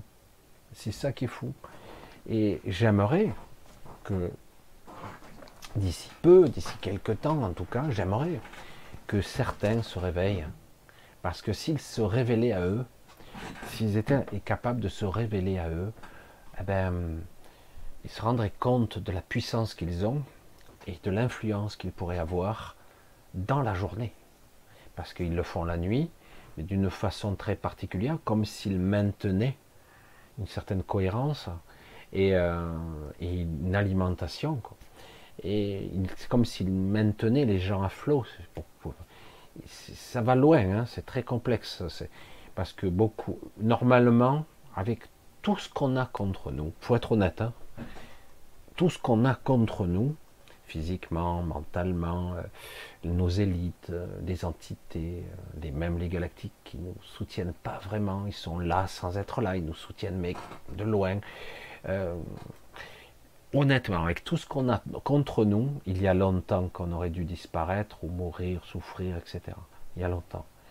Et donc, quelque part, euh, nous, nous nous maintenons nous-mêmes, nous avons nos propres capacités, parce que certains... Euh, d'entre vous sont des célestes, ils sont très puissants, vous ne le savez même pas, et, euh, et d'autres sont autre chose encore, indéfinissables, et, euh, mais une partie d'eux reste prisonnier de la matière, et certains essaient de, de trouver une issue, cette sortie, je parlais du labyrinthe, hein, encore il y a peu de temps, euh, mais le problème c'est que le carcan du mental et de l'ego est très très fort quand même, et... Euh, je le vois, euh, parfois ça, ça, me, ça me blesse et je ne devrais plus, euh, devrais plus être comme ça. Mais malheureusement, j'ai encore un petit peu cette faiblesse qui me rend humain encore. Dès que vous titillez l'ego de quelqu'un, parce que vous essayez d'ouvrir de, des portes, de secouer le cocotier, et puis vous avez la réaction presque systématique, immédiate, de réaction égotique, qui est disproportionné en face. C'est parfois très très dur, très très dur. C'est très très dur à encaisser ça. Et c'est c'est assez étonnant à contempler ça chez quelqu'un, étonnant et spectaculaire à la fois, parce que c'est bourré de contradictions. Je t'aime mais je te déteste. C'est euh, tu es formidable mais t'es, je peux plus te voir. C'est euh, euh, tu es hyper agaçant. Mais à la fin, c'est euh, je peux plus te voir, mais je t'embrasse. C'est bourré de contradictions, c'est très étonnant. Quand vous avez des réactions égotiques euh, comme ça, alors c'est pas mauvais en soi, si quelque part on arrive à avoir l'ouverture de conscience nécessaire, mais c'est déroutant. Quand vous êtes face à ça, c'est extrêmement déroutant avec ces, ces contradictions. On essaie de... Ah oh, non, non, tu m'emmerdes, en gros, mais en même temps, vous avez... L'autre partie qui dit, non mais t'arrondis les angles quand même, pas trop fort, hein, c'est pas la peine de, de accabler, quoi. Parce que quelque part je l'aime bien. Oui mais c'est comme si on avait une dualité, une sorte d'essuie-glace en permanence, et ça se manifeste dans les écrits, dans le verbal, dans l'oral et tout. C'est très très particulier. Du coup on est tous un petit peu empêtrés dans l'ego, évidemment, quoi. Nous sommes tous duels, moi je suis toujours polarisé moi-même, et de temps en temps je m'en extrais, parce que je suis là encore, et que qu'exprimer, être et incarner, c'est un rôle qui est difficile. De croire que quelqu'un est sans égo, c'est une, une illusion, c'est pas vrai. Certains prétendent ne plus avoir d'égo, ils s'observent, et cetera, ils en ont, parce que je les vois réagir à certaines sensibilités, certains arguments aussi, même si parfois ils se maîtrisent mieux, c'est tout. Ils se maîtrisent un petit peu mieux, dirons-nous. Voilà, voilà, je vous fais une petite soirée un petit peu récap, et en plus un petit peu témoignage, un petit peu sur l'étrangeté. Moi, je, je vous le livre pour souvent le côté étrange, sans furiture, sans folklore, sans euh, vous mettre la musique avec les, les portes qui grincent et tout ça. Non, j'ai pas envie de vous faire du show. Et c'est pour vous faire comprendre que bien souvent, on vit l'étrange, le supranaturel ou le, le supra-étrange, euh, euh, le déroutant, mais que par sou souvent, vous, euh, par esprit de rationalité ou euh, la peur de sortir des clous, de finir cinglé, quoi, tout simplement, de péter un câble, du coup, votre système euh, le rationalise. Vous avez tous au minimum, certains disent non, et puis finalement au bout d'un moment, ah, il y a, il y a quand même ça qui me revient en mémoire, ah, ça aussi, puis à force, à force de travailler, on s'aperçoit que, ouais mais non, et on revient dans l'ambiguïté égo, parce que ça marche aussi comme ça. Vous avez quelqu'un en face de vous qui a vécu des expériences étranges et très spectaculaires pourtant, et du coup vous avez en face de vous, une fois que vous, il raconte, il y a une sorte de d'essuie-glace encore égo et euh, esprit irrationnel. Et du coup, vous avez, là, c'est pas agressif vis-à-vis d'une personne, c'est juste rationalité, irrationalité. Et ils font l'essuie-glace entre les deux. Ouais, putain, c'est vrai que j'ai vécu ça, mais probablement que c'était un truc euh, beaucoup plus simple que je crois. Mais en fait, quand je l'ai vu, c'était comme une présence, une boule de lumière qui venait vers moi, mais je pense que c'était en fait un truc, et à chaque fois il fait l'essuie-glace comme ça, en essayant de rationaliser, de rationaliser ce qu'il a vu, perçu, ressenti, parce que des fois c'est très très intime, très très fort, et, euh, mais je pense, je ne veux pas m'avancer et dire tout le monde, mais une bonne partie de la population, tôt ou tard, ont vécu une ou beaucoup de fois des, des choses assez spectaculaire. J'en ai les témoignages, je sais que beaucoup de gens aimeraient que je leur réponde, parce que je reçois tellement de mails, mais beaucoup me font le témoignage, je vois de, de choses, de vie euh, qu'ils ont vécues, et peu étonnantes, quoi. Et c'est vrai, c'est vrai que c'est étonnant, et, euh, et ce qui prouve bien que parfois on se pose des questions, mais vous voyez bien, dans votre, dans votre intériorité, que vous y croyez, mais que votre système égotique remet et rationalise très très vite, puis à, vous, à nouveau, mais non, j'ai bien vécu ça, mais à l'intérieur, vous n'êtes pas sûr, sûr, et cetera. Vous voyez comme c'est une sorte de dualité, un, presque un combat intérieur permanent, quoi, et qui se livre entre nous et nous, et parfois on finit par déclarer forfait, puisqu'on ne peut pas euh, argumenter face à l'ego. On ne peut pas argumenter, c'est-à-dire, apporte-moi une preuve, vas-y, mais même je te dis, je t'apporterai la preuve, tu me dirais que c'est pas ça, alors, parce que c'est aussi ça, hein, c'est terrible quand même, hein. Donc oui, euh, c'est pour ça que c'est, on ne peut pas argumenter, on ne peut pas apporter de vraies preuves, et même quand il y en a, il y a eu des cas spectaculaires de gens qui étaient attaqués par des entités de l'astral, qui prenaient forme, grâce à l'énergie de la personne qui se trouvait là, qui prenaient forme dans notre réalité, hein, qui perçait notre réalité, qui crée des failles, c'est énorme, hein, ça crée des énergies, des éclairs d'énergie, c'est impressionnant. Hein. Ça, on peut parler de, de forme de poltergeist, euh, mais ça, c'est souvent lié, relié à une entité qui est vivante ici, de ce côté, presque, je vous dirais à chaque fois, il hein, faut être honnête, euh, parce qu'elle a besoin d'un lien énergétique et d'un lien tout court pour trouver le chemin. Et euh, ça peut être euh, une adolescente, une femme, euh, beaucoup plus les femmes que les hommes, désolé pour les femmes, mais beaucoup plus, et, euh, et du coup ça crée une sorte de, de passage, et la, la personne humaine qui est de l'autre côté a tendance à alimenter, à suralimenter, du coup il y a eu des phénomènes paranormaux de, d'entités qui prenaient forme dans la matière, ou plutôt énergétiquement, avec un corps énergétique, mais qui n'étaient pas visibles réellement ou complètement, donc c'est des attaques de l'astral, euh, ou d'autres dimensions parfois, ça arrive. Il y a eu des cas assez spectaculaires, comme l'emprise qui a été très romancée, mais qui était réelle, et euh, ce film, et en fait c'est elle qui alimente l'entité, par sa propre énergie, et du coup qui l'ouvre, livre le passage. Il y a eu donc euh, des experts, des psychiatres, et cetera, qui essaient évidemment de rationaliser au maximum, de parler de ben, de troubles, de troubles paranoïaques, de psychoses, de névroses, de schizophrénie, qu'importe tout ce qu'ils vont nous sortir, parce qu'ils sont très calés, dans la... ils savent tout sur tout, ces gens-là. Il y en a qui sont très très forts hein, pour argumenter, c'est très étoffé comme argumentaire. Hein. Et, euh, et donc, ces gens-là, voilà, même si eux sont témoins parfois, et il y a eu des cas où les, le, le docteur était témoin du phénomène, euh, des phénomènes électriques, des trucs de phénomènes où ils ont été projetés, littéralement projetés, quoi. Et bien, même ça, vous revenez quarante-huit heures après avec un esprit rationnel tech, un psychiatre. Euh, c'est très, il y en a hein, qui quand même qui ont basculé, qui ont dit oh il y a quelque chose à, à chercher là. Mais la plupart, leur esprit rationnel est tellement fort, ils vont dire j'ai subi une influence hypnotique, une transe, une illusion, une hallucination. Voilà. Et, et après on rationalise, et puis avec le temps, après on lisse, ce qui était impressionnant devient juste, waouh, c'était intéressant comme hallucination quand même ce que j'avais vécu.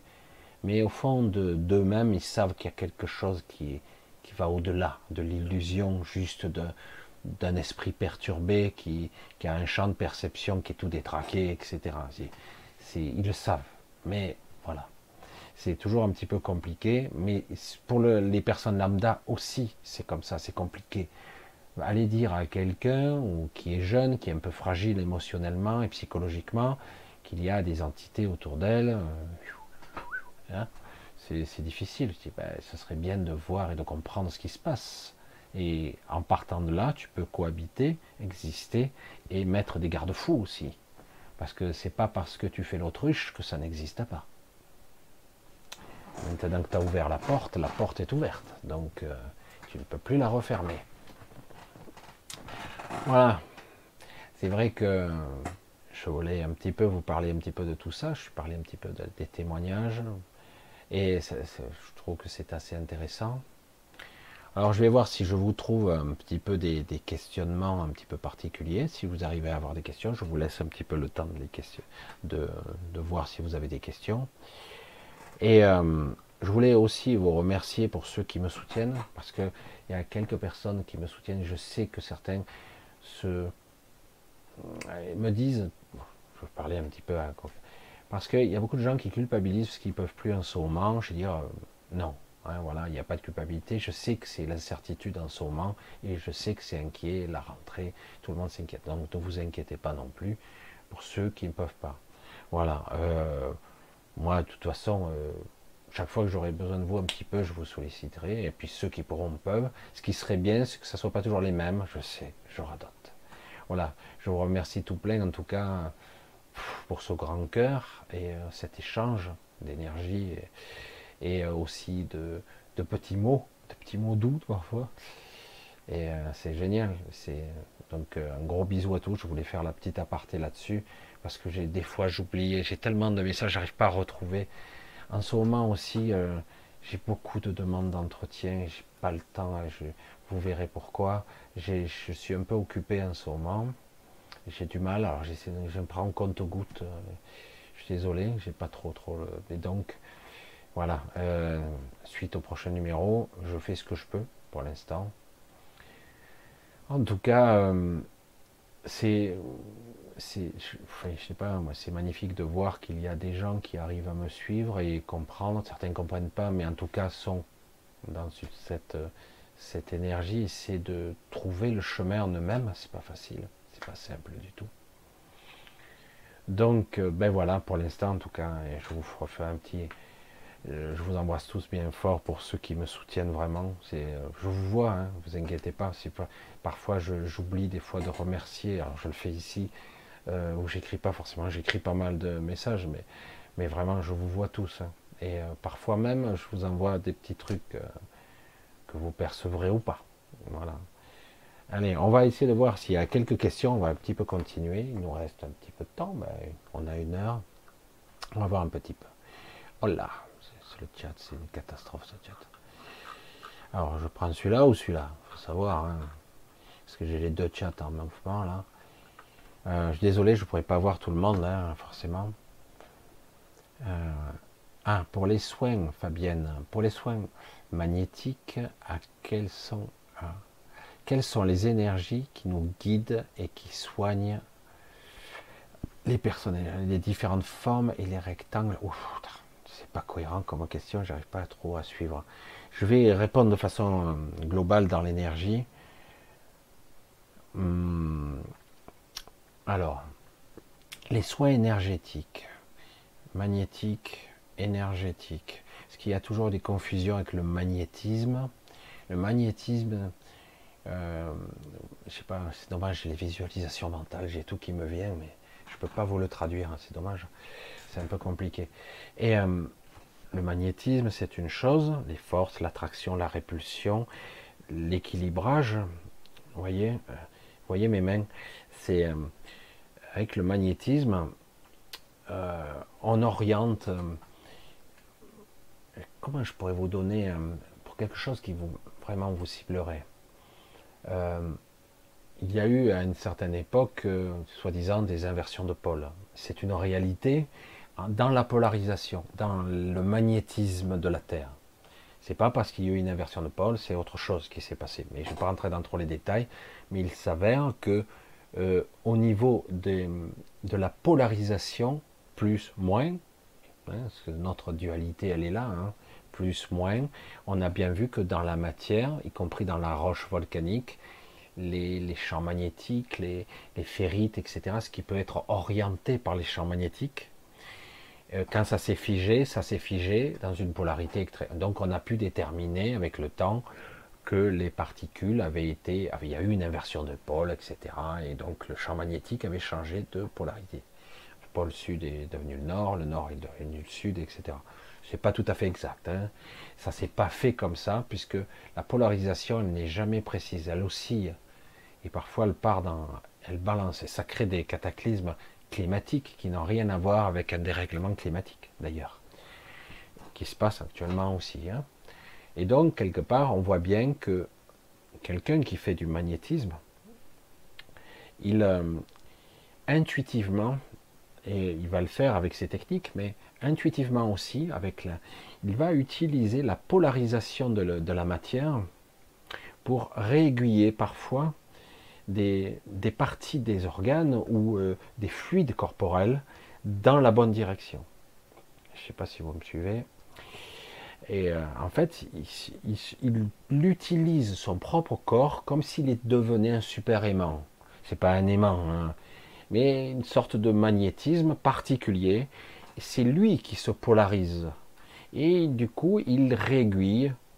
Il peut utiliser pour réaiguiller la bonne polarisation, le bon orientation. C'est comme si votre corps n'était pas tout à fait calibré, les fluides notamment, et les fluides vont influencer aussi votre système cellulaire, et cetera. C'est compliqué. Alors des fois, c'est seulement certains organes qui sont touchés, qui sont dépolarisés.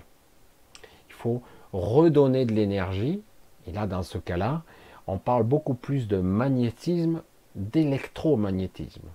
Parce que nous sommes faits de ces quatre forces, ne l'oublions pas, magnétisme, électromagnétisme et énergie, et cetera. Force faible, interaction forte. Mais on ne va pas rentrer dans ces, dans, dans ces détails-là. On va parler beaucoup plus d'électromagnétisme. Donc du coup, grâce à l'électromagnétisme que nous avons tous, nous sommes nous-mêmes des êtres électriques, hein, nous pouvons repolariser euh, le système cellulaire et notamment les fluides. Les fluides, du coup, parfois ils sont, je veux dire, tout parasités, quoi. Ils sortent du robinet, hein. Alors parfois l'eau est pas trop mauvaise du robinet, mais elle n'a pas la bonne polarisation. Et euh, nous sommes des êtres électriques, électrochimiques, électromagnétiques.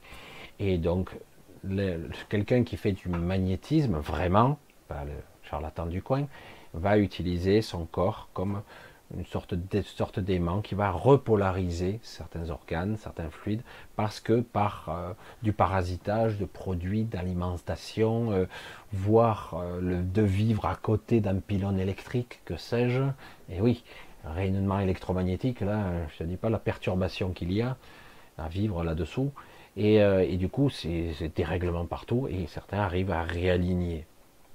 Par contre, quand c'est un soin énergétique, c'est différent.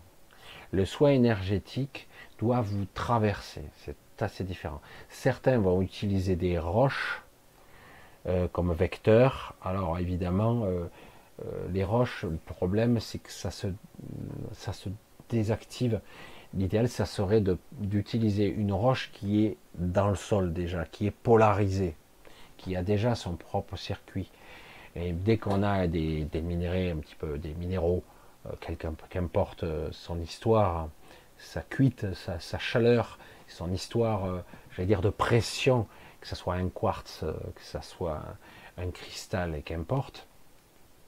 Et, euh, et donc, quelque part, oui, on peut l'utiliser, il, il va vite se décharger, qu'on le veuille ou non, mais il a quand même dans sa, sa cuisson, j'allais dire, et sa pression, parce que c'est plus on va dans la profondeur du sol, plus il y a de la chaleur et de la pression, et donc ça crée, euh, il a euh, une certaine polarisation déjà préprogrammée, et donc on peut utiliser son propre corps comme, euh, comme vecteur, et les, certaines pierres comme, euh, entre guillemets, des amplificateurs, on va les dire comme ça, et on arrive plus ou moins à canaliser, avec des cristaux, et cetera.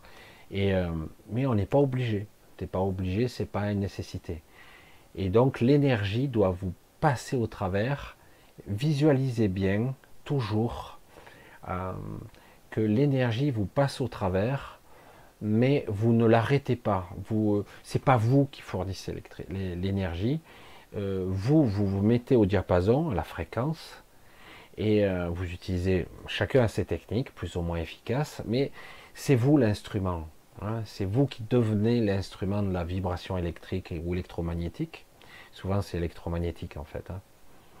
et, euh, et donc quelque part ça passe à travers vous, tout, hein, tout se passe, il ne faut pas oublier que vous générez un torus autour de vous, tout objet génère un torus, hein. J'ai fait une petite vidéo là-dessus il y a longtemps.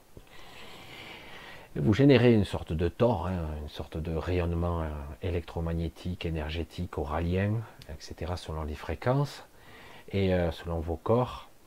Et on voit par rapport à cette aura énergétique, si vous êtes déficient ici, certains arrivent bien, certains utilisent des fréquences pour essayer d'harmoniser, c'est un peu compliqué, mais, mais du coup, quand vous utilisez ça, quand vous voulez aider un animal, un objet, quelqu'un de la famille ou même quelqu'un, un patient, donc ça doit vraiment, c'est quelque chose qui passe à travers vous.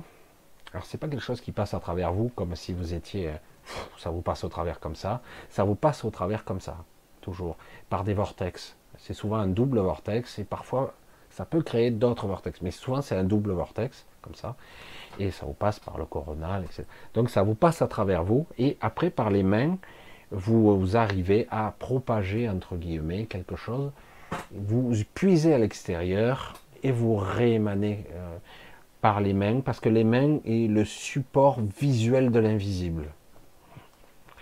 Euh, vous percevez par vos mains, on va le dire comme ça. Hein. Euh, c'est pas parce que c'est, vous pouvez percevoir le chaud, le froid, euh, le blessé, l'abîmé, et cetera par les mains, parce que ce sont des perceptions, hein. Mais en fait, c'est pas forcément par là que vous guérissez. Vous croyez que c'est par là, mais c'est pas par là. C'est parce que vos mains ou votre corps ou tout ce que vous êtes euh, s'imprègne d'une polarisation et d'une onde électromagnétique, d'un signal, d'un message presque. J'allais dire d'un message, je vais le dire de cette façon-là, qui va être en corrélation avec le symptôme, le problème ou la désharmonie du corps que vous avez devant vous. J'essaie de... Parce que c'est toujours la même histoire, on croit toujours, ça me passe au travers, j'ai les pieds dans le sol, alors certains sont pieds nus, c'est pas plus mal, hein, ça marche très très bien le contact avec le sol, si c'est pas bétonné évidemment, et euh, certains sont pieds nus, mais pourquoi pas, on a un meilleur contact, une meilleure assise, puisque euh, il faut pas oublier qu'au niveau des ions, la circulation ionique, euh, puisque nous sommes faits de matière, hein, euh, les ions circulent euh, par notre corps et par les pieds. Hein. Le problème, c'est que tout est isolé ici, les voitures, les, les routes, euh, tout est isolé. Mais on peut aussi, hein, déjà, c'est déjà un début, on peut le faire aussi comme ça, se mettre à la terre, comme on dit. Comme quelqu'un qui va sur son pylône électrique, un E D F, il y a, trente, il y a vingt-cinq mille volts, il a intérêt à se mettre à la terre, parce qu'autrement, un arc électrique, il faut qu'il se mette au même potentiel que, vous voyez, c'est, mais qu'il le veuille ou non, il va baigner dans un mainstream électromagnétique euh, pas top top. Oula, je suis en train de changer de couleur. Hum, c'est bizarre. Ouais, je mets les mains, ça change. Bref. Et euh, c'est parce que c'est du, du magnétisme. Ah, ouais, c'est ouais, pas mal ça. C'est plus beau comme ça. Bref. Et euh, voilà, donc euh, c'est un petit peu complexe, mais euh, il faut arriver à emprunter. Chacun aura ses techniques qu'il aura appris, mais après, on doit être capable d'emprunter euh, sa propre, son propre, sa propre vibration, sa propre symphonie, sa, ce qu'il est, hein, fondamentalement. Je trouve que c'est quand même assez intéressant pour ceux qui travaillent dans, dans l'énergie, l'électromagnétisme et le magnétisme, parce que souvent c'est ou l'un ou l'autre, mais je pense que dans l'absolu, si on travaille bien, nous sommes des êtres, des êtres électriques, hein, et donc c'est de l'électromagnétisme en fait qu'on génère. Allez, on va essayer de voir un petit peu si je trouve autre chose, parce que j'ai vu, alors oui, j'ai vu là Griotte qui me dit je peux soigner mes chats avec mes mains et l'amour. Euh, oui, oui, oui. Euh, faut faire attention, parfois on... souvent souvent on... on soigne une chose et on donne autre chose. Faut faire attention. Euh, si on a certaines, on a tendance à avoir certaines pathologies nous-mêmes, des travers qui ne sont pas très contrôlables, qui sont inconscients. Comment on pourrait dire ça? euh, Imaginez que vous soyez des gens un petit peu stressés, un petit peu angoissés par la vie, tout ça. Si vous guérissez, vous transmettez un petit peu des schémas de pensée, un égrégore, un petit truc. Alors vous pouvez soigner, mais euh, voilà. Après, oui, euh, par euh, la compassion, la, le, un amour le plus pur possible, ce qui n'est pas évident ici, parce qu'il est souvent pollué, l'amour, euh, souvent pollué par euh, le manque, le désir, la frustration. Euh, il y a beaucoup de sentiments qui, qui tournent autour de cet amour humain. Hein, pour ça.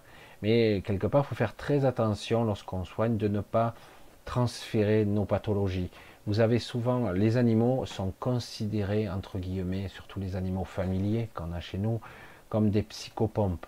Ils ont tendance à drainer nos pathologies.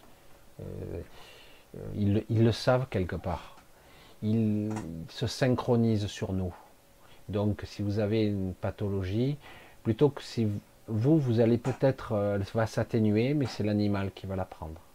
Et il y a des, des animaux qui ont pris des, les cancers de leur maître. C'est arrivé assez souvent. C'est un petit peu tristouné parce qu'on n'a pas envie de tuer notre animal et on se sent coupable. Mais en fait, l'animal n'a pas les mêmes sentiment que nous, il n'a pas ce sentiment de culpabilité, hein, ou de dire oh c'est lui, non non, puisqu'il est synchrone, hein, il n'y a pas de problème, hein.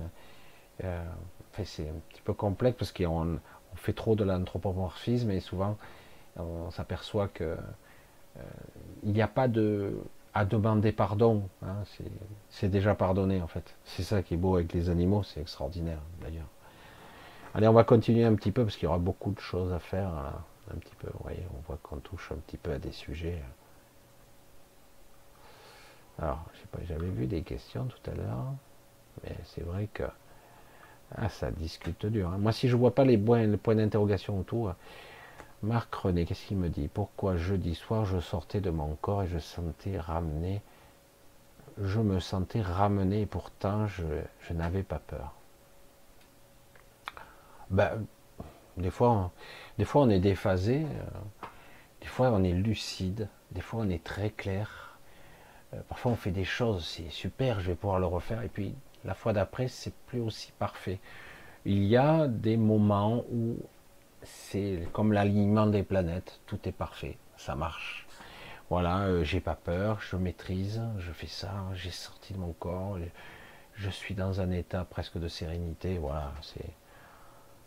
Je n'avais, voilà, je sentais, je me sentais ramené. Voilà, c'est un petit peu compliqué, manque, ça serait bien à développer un peu plus, mais voilà, des fois c'est, c'est parfait, voilà. Et ça dépend de l'état de conscience dans lequel on est sur le moment, ça dépend de ce que nous sommes. Mais oui, non, c'est super. Écoute, c'est très très bien. On va continuer un petit peu. Ah, j'ai fait sauter mon chat. Ah, là, là, là. Ah Tony, qu'est-ce qu'il me demande, le Tony? Michel Poté, quatre-vingt-quatorze, a vécu, a vécu le surnaturel de, en mille neuf cent soixante-dix-sept, Arès trente-trois. Tu pourrais l'inviter? euh, ouais, quatre-vingt-quatorze ans, Michel. C'est vrai que j'invite plus grand monde.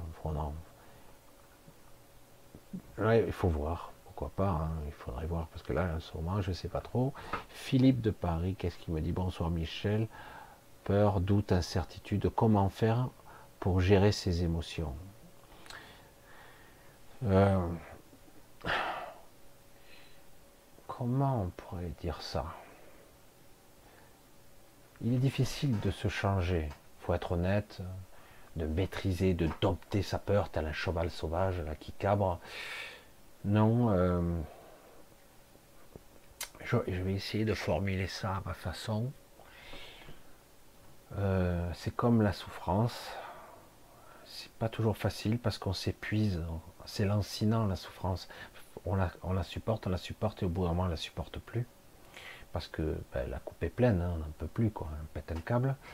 Euh, pour, euh, pour les doutes, les sentiments comme ça, l'incertitude, l'impression de ne pas être sur le chemin, de de ne pas être droit, de ne pas faire ce qu'il faut. Euh, même des fois on s'auto-juge, on se dénigre parce qu'on se dit je pourrais faire mieux, je suis feignant. Euh, voilà, enfin, on peut toujours faire mieux, hein, de toute façon. Alors c'est vrai que c'est un petit peu délicat. Comment, comment, délicat, comment on peut gérer ça? Alors je vais essayer de, de trouver une formule. N'essaie pas de le gérer. N'essaie pas de le gérer. Je dirais plutôt, je ne vais pas faire mon côté bisounours, New Age, mais réellement, tu devrais plutôt apprendre à accepter ces sentiments, voire les intégrer.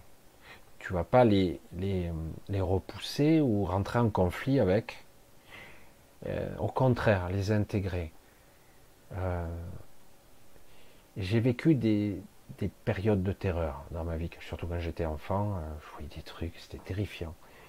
Euh, à un moment donné, j'ai euh, j'ai pas lâché ma peur. Je, je l'ai laissé me traverser, je sais pas comment l'expliquer. J'accepte. J'accepte parce qu'au niveau de l'ego, intérieurement, tu sais que tu, tu crains rien vraiment. C'est flippant, mais tu crains rien, véritablement.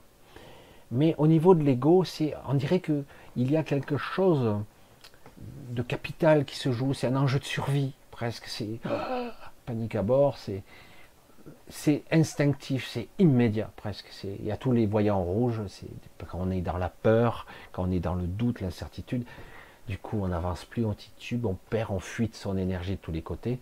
Et du coup, on est plus spectateur de soi, impuissant de... Je, je sais pas, je sais pas, je suis perdu, je suis perdu.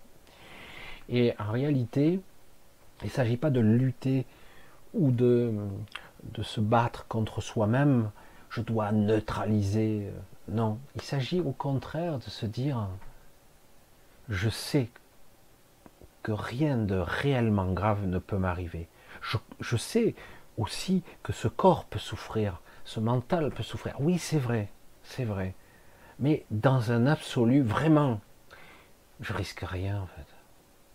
Et petit à petit, c'est dire, ben, quoi qu'il en coûte, j'aime bien sortir ça. Euh, bref, quoi qu'il en coûte, je vais me laisser traverser par ce doute, cette incertitude. Je m'en balance. Je m'en cogne l'oignon, quoi. Oui, c'est vrai, c'est flippant tout ça, mais le soi est là, il dit, oh, tu y vas quand même.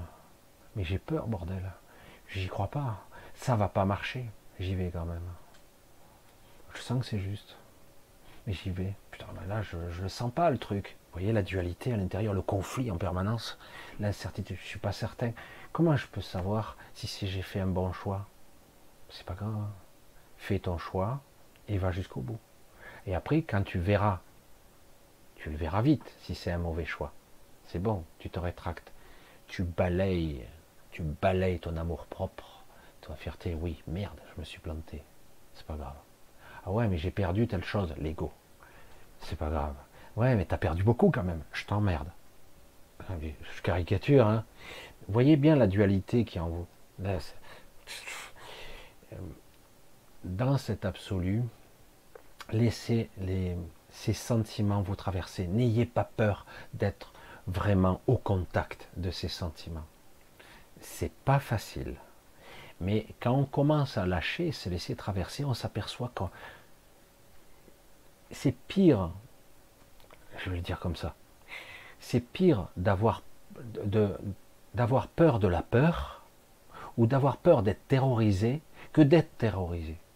D'être terrorisé, une fois qu'on y est, on y est. Hein. On est dans le bain, on est dedans, bon, ben, on fait comme on peut, et euh, c'est plus ou moins bon. Mais bien souvent, on, est, on a beaucoup plus peur d'avoir peur. C'est, c'est, ou d'avoir peur de manquer. Mais c'est une autre forme de peur, c'est un dérivé de, de l'incertitude, du futur, de, du moment, du choix que je fais.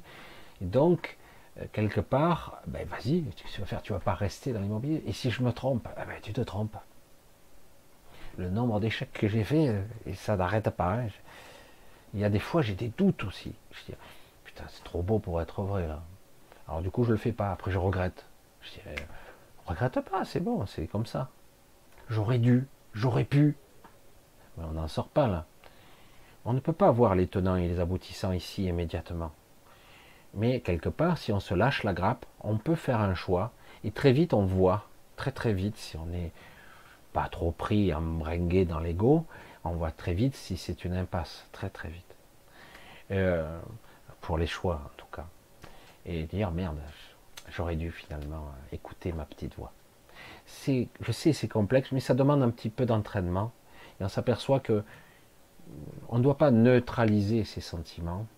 Au contraire, ils ne sont pas là pour nous faire chier, pour être honnête.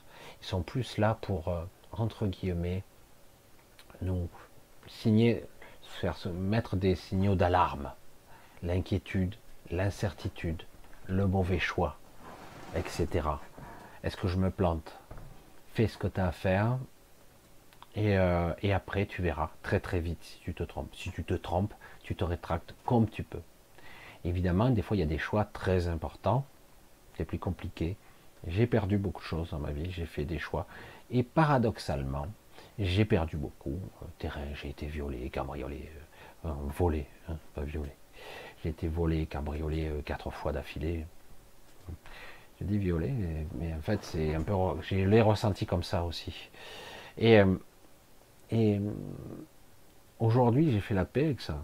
J'ai eu une sacrée maladie à cause de ça, ça m'a rangé de l'intérieur, j'ai perdu un fric fou, et même quand j'ai revendu mon terrain, on m'a encore volé.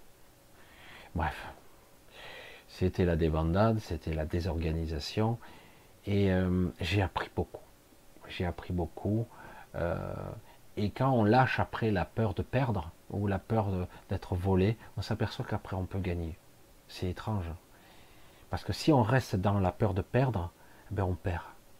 C'est un mécanisme inconscient très vicieux, ça. C'est difficile de, de ne pas avoir peur, mais euh, si on, on lâche sa peur, et que petit à petit, il dit, ben oui, j'ai un petit peu l'appréhension, mais j'y vais quand même, mais du coup, il y a un équilibre qui s'installe. Et je le dis souvent, intérieurement, il faut vraiment identifier, il vient d'où le, le désir, c'est qui qui fait le choix, c'est qui? Ah oui, il y a vraiment un changement de couleur, hein. C'est un peu bizarre. Bref. Et euh, l'état d'esprit, il est, il est très compliqué de l'analyser parce qu'on a trop l'habitude de penser mentalement avec l'ego. Et par moment, il faut bien vraiment resituer où se situe le vrai choix.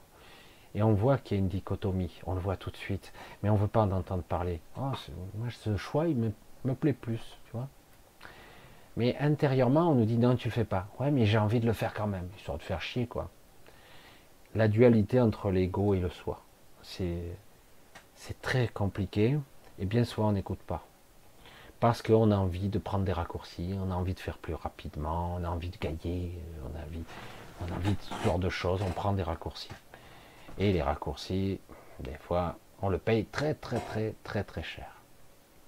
Je ne sais pas si ça apporte une solution, parce que c'est très subtil. La réponse, elle demande beaucoup de, de subtilité.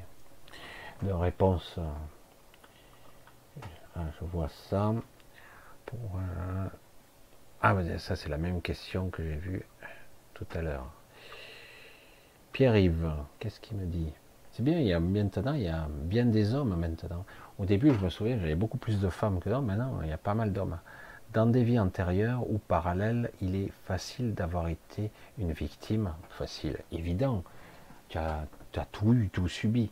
Mais comment gérer le fait d'avoir été un bourreau? Ah, c'est pas ton problème. Ouais, je suis direct. Hein. Partant du principe que tu es, j'allais dire, injecté, projeté dans une sorte de jeu de rôle très pervers, très pervers. Tu as, on te met des programmes, des programmes génétiques, des programmes cellulaires, des programmes qui ne t'appartiennent pas, pour que tu aies des réactions, euh, j'allais dire, euh, perverses, euh, euh, j'allais dire, addictes à certaines pulsions. Imaginez le psychopathe. Certains psychopathes, ils pleurent des fois. Certains finissent par des fois céder à leurs pulsions. Mais après, ils, se, ils, se, ils, se, ils culpabilisent. Mais c'est plus fort qu'eux. Parce qu'ils ont des mécanismes programmés comme des machines, et ils n'ont pas le soi assez développé pour dire stop, je, je n'y arrive pas, c'est plus fort que moi. C'est une addiction, quoi. C'est pas l'addiction à la drogue, c'est pas à l'alcool, là, là, c'est à la violence, à l'agressivité, au sadisme, à la torture, voire à tuer.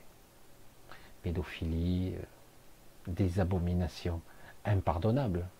Mais beaucoup d'individus qui sont connectés, qui sont pris dans l'engrenage, c'est pas facile de sortir.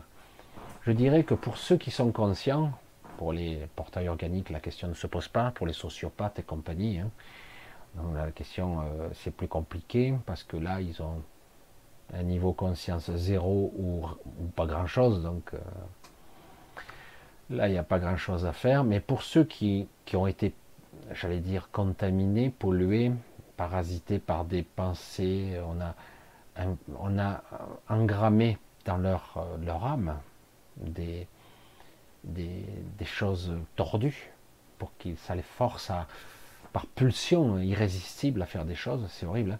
Il n'y a pas de culpabilité à avoir, il n'y en a pas, parce que paradoxalement, évidemment, c'est inaudible côté victime, inaudible, et les deux sont victimes.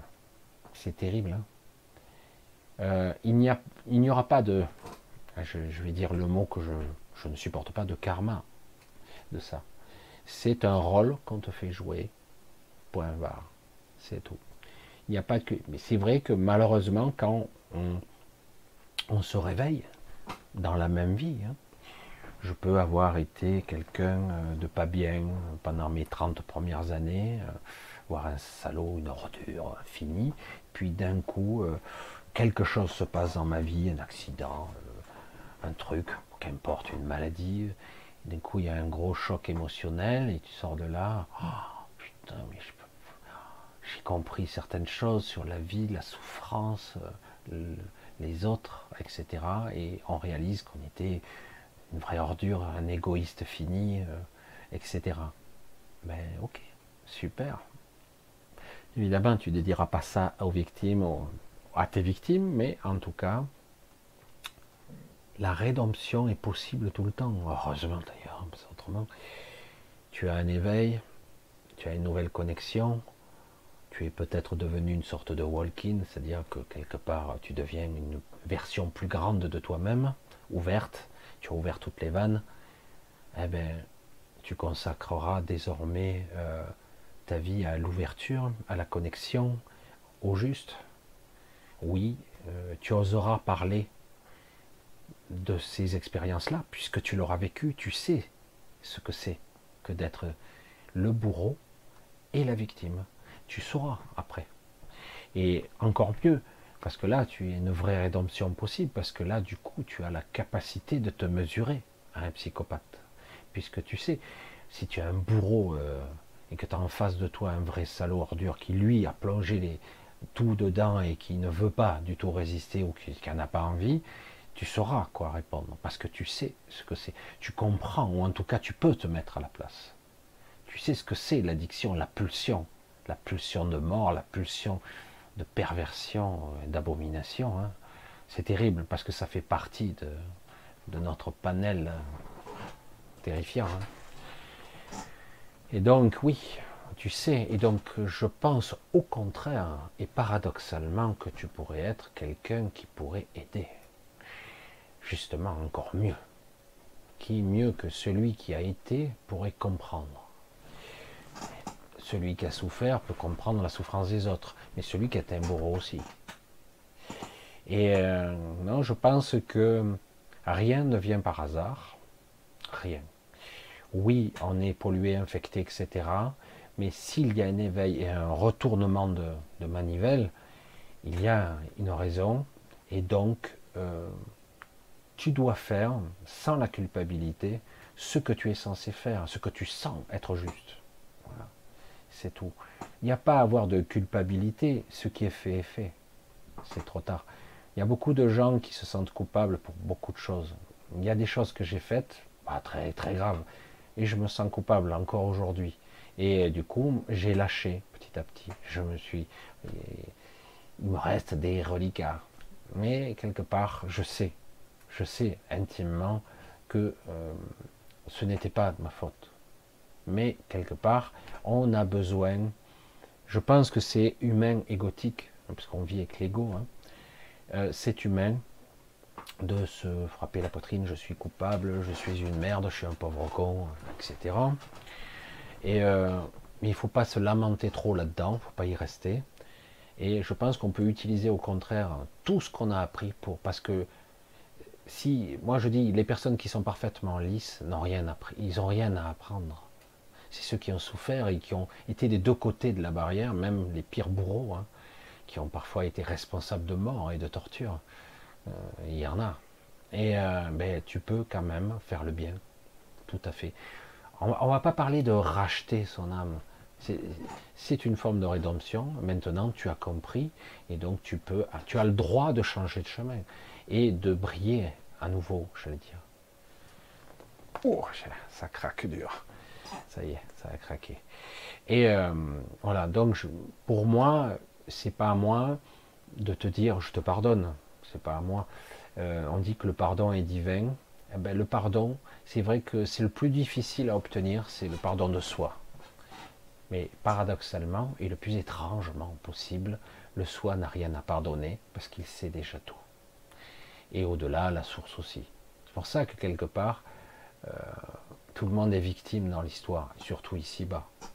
Voilà, après les portails organiques, voir les créatures invisibles, donc je dis, moi j'appelle ça les, les entités qu'on ne voit pas. Enfin, il y aurait beaucoup de choses encore à dire là, mais... Et euh, voilà, donc, euh, je ne sais pas si ça peut t'aider, euh, mais en tout cas, euh, que faire avec ce sentiment? Ne fais pas, quoi, voilà, c'est... On n'a pas à gérer ça, c'est fait, c'est fait, maintenant, ben, tu fais autre chose. Tu traîneras ça un petit peu, tu vas te pardonner petit à petit, mais tu traîneras encore euh, cette forme de culpabilité, je pense, d'une certaine façon.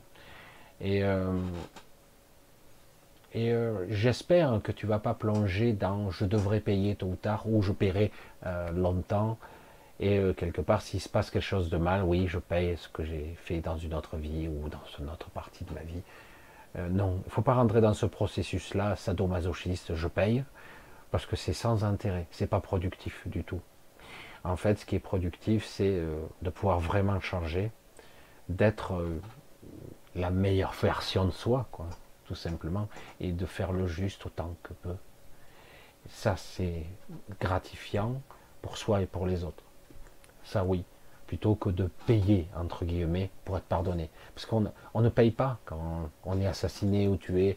C'est pas être payé, ça. C'est pas, c'est pas le retour juste des choses. Ça sert à rien, ça. Ça sert à rien. Euh, au contraire, il faut être productif, j'allais dire. utile, à la lumière, qu'importe. Voilà. J'essaie de voir si je trouve d'autres questions.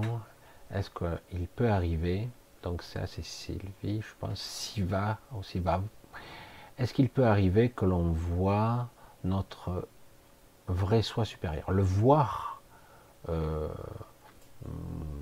non. Enfin, moi personnellement, ça se ressent, ça se vit. Parfois on est procédé par, j'allais dire comme ça, on est pris. Mais voir, c'est quelque chose d'immatériel.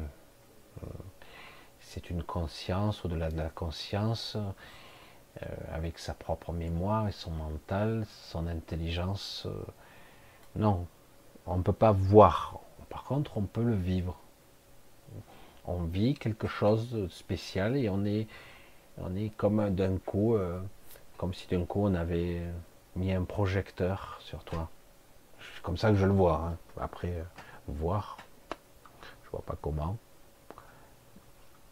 Alors, on va essayer de voir un petit peu. Wow, wow, wow. Fabienne. Ah ouais, non, mais je suis déjà, déjà vu celle-là. Déjà vu cette question. J'essaie de voir si je trouve. Alors, Diana, qu'est-ce qu'elle me dit, Diana Norris? Penses-tu que la gravité existe? Car j'ai l'impression de m'être surélevé de mon lit. Pas très haut, ce n'est pas une décorporation, c'est tout mon corps qui était surélevé. La lévitation. Euh, alors,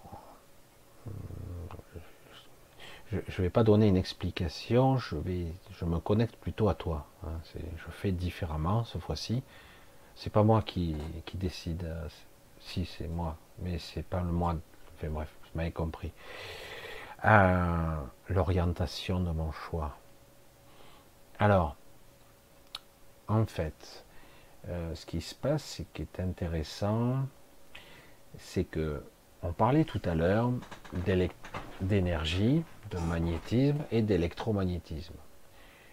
Certains individus, de façon incontrôlée et inconsciente, euh, ne maîtrisent pas vraiment Euh, les champs gravitationnels. Alors c'est pas tout à fait, c'est plutôt des attractions et des répulsions, c'est des champs gravité. Euh, on parle pas forcément de l'attraction qui nous maintient au sol, mais là on va parler de quelque chose qui la neutralise. Quelque chose en toi euh, va rayonner un champ un champ électromagnétique particulier qui va neutraliser la gravité. Alors Euh,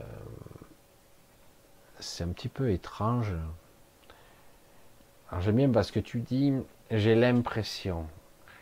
Alors tu dis, alors je dirais plutôt que comme certains, je dirais, on va pas rentrer dans les fakirs qui font de la lévitation, mais euh, la lévitation, il s'agit de, de de devenir une charge neutre. Nous sommes polarisés, vous le savez, plus, moins, attraction, répulsion, électromagnétisme. Et parfois, on arrive à générer une charge neutre. Et du coup, on n'a plus de masse. Je ne sais pas comment on peut l'expliquer autrement. Et du coup, il peut y avoir une sorte de... c'est pas une totale lévitation, mais une sorte d'allègement de la matière. Et du coup, pendant un temps, ben, tu as l'impression que ça se décolle. C'est pas la grosse lévitation en ce qui te concerne, mais il euh, y a comme une neutralité de la masse, une sensation de, légère, de légèreté. Parce que du coup, imaginons que tu pèses cinquante-cinq kilos, et ben, du coup, ben, à un moment donné, tu pesais plus rien. Et, et du coup, tu as l'impression que ça se décolle un petit peu, et tu le ressens physiquement aussi. Là. Tu ressens plus la, la pesanteur. On va le dire comme ça. Alors ça, voilà, ça c'est pour ton cas, parce qu'il y a d'autres cas hein, un petit peu différents, mais pour ton cas c'est plus ça. C'est intéressant, ce qui veut dire que quelque part tu possèdes certaines aptitudes sur la polarisation énergétique. Tu as probablement une capacité euh, sur l'énergie et la polarisation euh, que tu maîtrises pas bien. qui peuvent, qui permettent d'augmenter, de réduire les masses et voire de même, même de changer ou de transférer de l'énergie d'un point à un permanent. Tu dois pouvoir, je pense que tu as, ça a dû t'arriver euh, de décharger des choses ou de les charger ou de prendre des coups de jus, et cetera. Ou tu, voilà. Je pense qu'il y a eu des, des choses de, de cet ordre-là dans ta vie assez fréquemment, parce que tu es parfois dans une polarité plus ou moins, ou neutre. Et selon comment tu es, tu, tu, tu as une hémorragie ou tu absorbes. Ça dépend. Tu ne maîtrises pas, évidemment, ce que tu es. C'est toute ton essence. C'est lié à ton corps énergétique, tout simplement. Euh, c'est intéressant parce que ton corps lumineux est très développé, mais tu, tu n'en as pas conscience. Beaucoup de gens ont des corps lumineux, évidemment, mais euh, c'est le corps qui devrait normalement nous survivre. Normalement. Voir ce corps, il pourrait même se, mani- se manifester dans la matière, comme une bilocation. Certains euh, n'hésitent pas à trancher le lien avec le corps physique pour euh, se modifier leur corps lumineux et énergétique, les faire fusionner, pour reprendre forme humaine.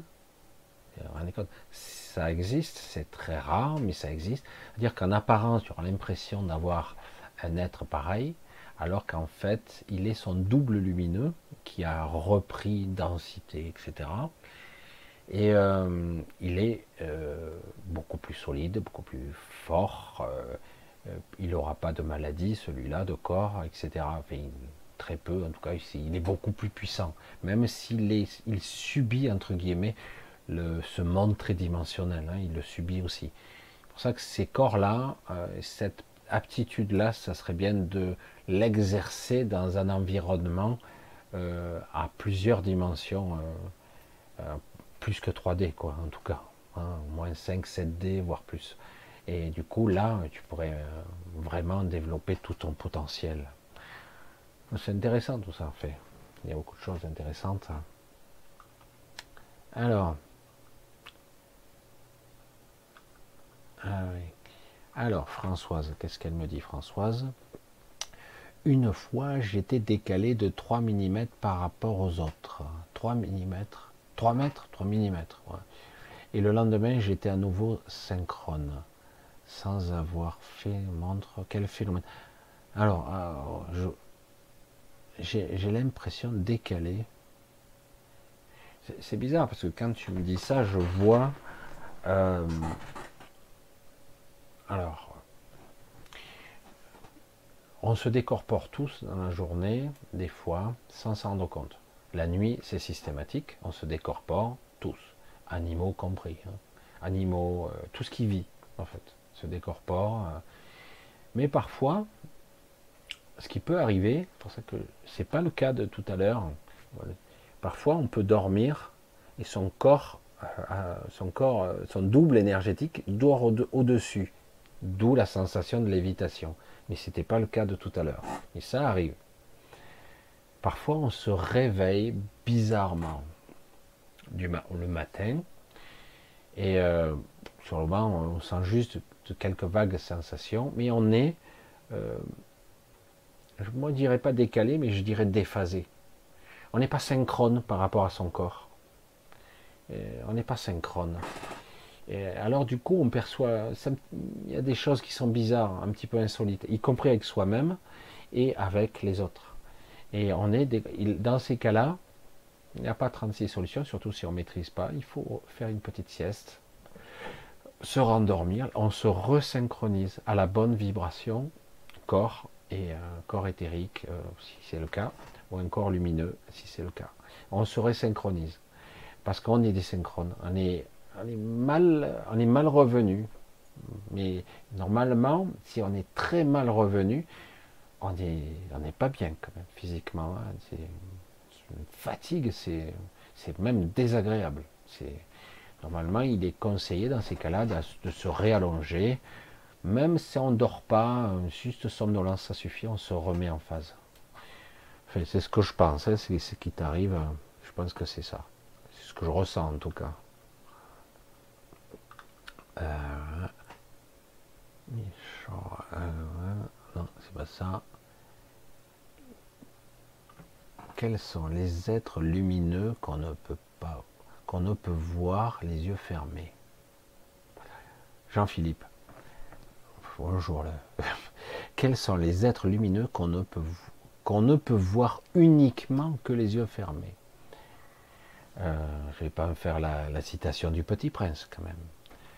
Les yeux physiques ne peuvent pas voir certaines fréquences, point barre. Je ne vais pas vous faire, c'est vrai que je, beaucoup d'entre vous n'ont pas vu mes vidéos, il y en a tellement maintenant, je ne le fais pas systématiquement. Mais des fois, je me couche, j'arrive pas bien à dormir, il y a beaucoup de pensées qui m'asservent. Et je dis, j'essaie de faire le vide pour m'apaiser et me tranquilliser, pour pouvoir dormir, faire ce que j'ai à faire cette nuit, quoi. Et, euh, et donc, quelque part, euh, à un moment donné, je ferme les yeux et je me mets en mode vision, euh, vision intérieure. Je ne sais pas comment on peut le dire. Et euh, j'ai les yeux, alors ça marche pas toujours parfaitement, mais je vois, et je me je dis, c'est bizarre, je vois, mais pas de la même façon. Alors, euh, une fois on pourrait dire, hein, je vois que tu bouges le bras, je vois, mais je vois pas tout à fait de la même façon.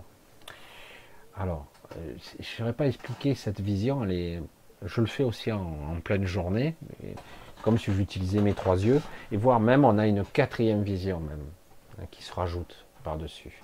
On n'en a même pas conscience en plus. Bref, il y a la vision interprétée, la vision réelle, et une vision euh, étrange. étrange. Alors, comment je vais pouvoir dire ça? euh, En fait, euh, oui, comme j'ai commencé à dire, l'essentiel est invisible pour les yeux, parce que les yeux physiques ne sont pas capables de voir certaines fréquences lumineuses, entre guillemets, ou fréquentielles. Euh, donc, les yeux fermés, on perçoit, si on, est, euh, on a une, le troisième œil ouvert, en tout cas, on perçoit des fréquences très particulières qui permettent de, nous, de voir aussi bien des êtres lumineux que des êtres sombres aussi, dans certains cas. Moi, j'ai vu des êtres sombres, c'est pas génial. Mais euh, des entités, parce que il faut, quelque part, euh, n'oublions jamais que qu'on le veuille ou non, surtout lorsqu'on ramène l'information ici, ça veut dire qu'on est toujours relié à notre ego mental, toujours. On ne peut pas y échapper, entre guillemets. Hein. Euh, on peut essayer de s'en extraire un peu. Alors, comment je vais dire ça? C'est que quelque part, l'image que j'ai, intérieure, résiduelle, malgré que j'ai les yeux fermés, c'est une image induite. C'est mon projecteur mental qui interprète ce que mon troisième œil voit. Il interprète. C'est pas tout à fait la réalité, mais il interprète au mieux ce qu'il voit intérieurement. Et c'est de la même façon que mes yeux, ce que je vois, euh, c'est pas ce que je vois. Vous me suivez? Mes yeux voient quelque chose, hein, c'est interprété par l'arrière du cerveau, et reprojeté dans mon écran mental. Ça prend un certain temps. Certes, c'est rapide, mais ça prend un certain temps, ça. Et c'est une interprétation, ce que je vois. Signaux électrochimiques, électro électriques, c'est le cerveau qui interprète et reprojette. En fait, je ne vois pas réellement ce que mes yeux voient. C'est une interprétation. Et c'est pareil pour le troisième œil. Si tu, on a les yeux fermés, en fait, euh, le troisième œil... Euh, perçoit des fréquences qui ne sont pas lumineuses, il perçoit une autre bande de fréquences.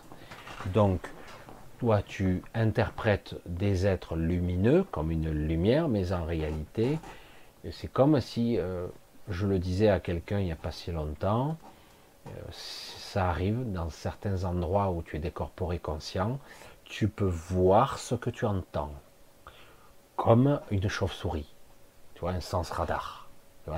C'est difficile à imaginer, mais pourtant c'est réel. Tu, tu as un signal et ça te crée une image sonore. Et tu as une image quand même. Tu vois, tu sais, c'est l'échographie, quoi. Et c'est exactement pareil. Tu as une image, mais en fait, une image, c'est une interprétation informatique qui te crée des ombres, des courbes, des obstacles, et tu crées une image. Mais c'est pareil. Tu ne vois pas. Les, tu vois une autre fréquence, en fait, le troisième œil. Ça complète un petit peu ce qui nous manque, un petit peu. Et euh, c'est pour ça que je dis qu'il y a une quatrième vision aussi. qui est, qui est à un autre niveau. Et euh, c'est pour ça que, quelque part, tu, tu vois des fréquences et ton cerveau interprète. Donc, tu vois des entités. Ça veut dire que tu es calibré probablement sur une fréquence très particulière qui te permet de voir des êtres lumineux. Euh, moi, je vois pas... C'est pas aussi net. Hein, c'est pas aussi net. Je vois des trucs drapés. Je, euh, je cherche pas vraiment non plus.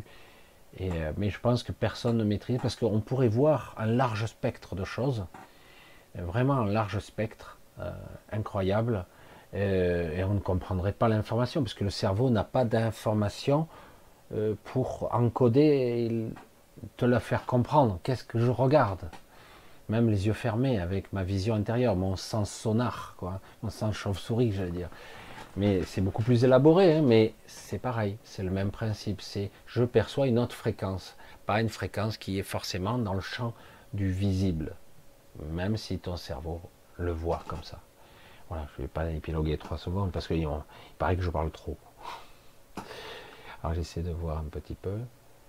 Allez, on va essayer de se faire une dernière question, à moins qu'il y ait un peu plus bas. Et je passe trop vite, je suis désolé.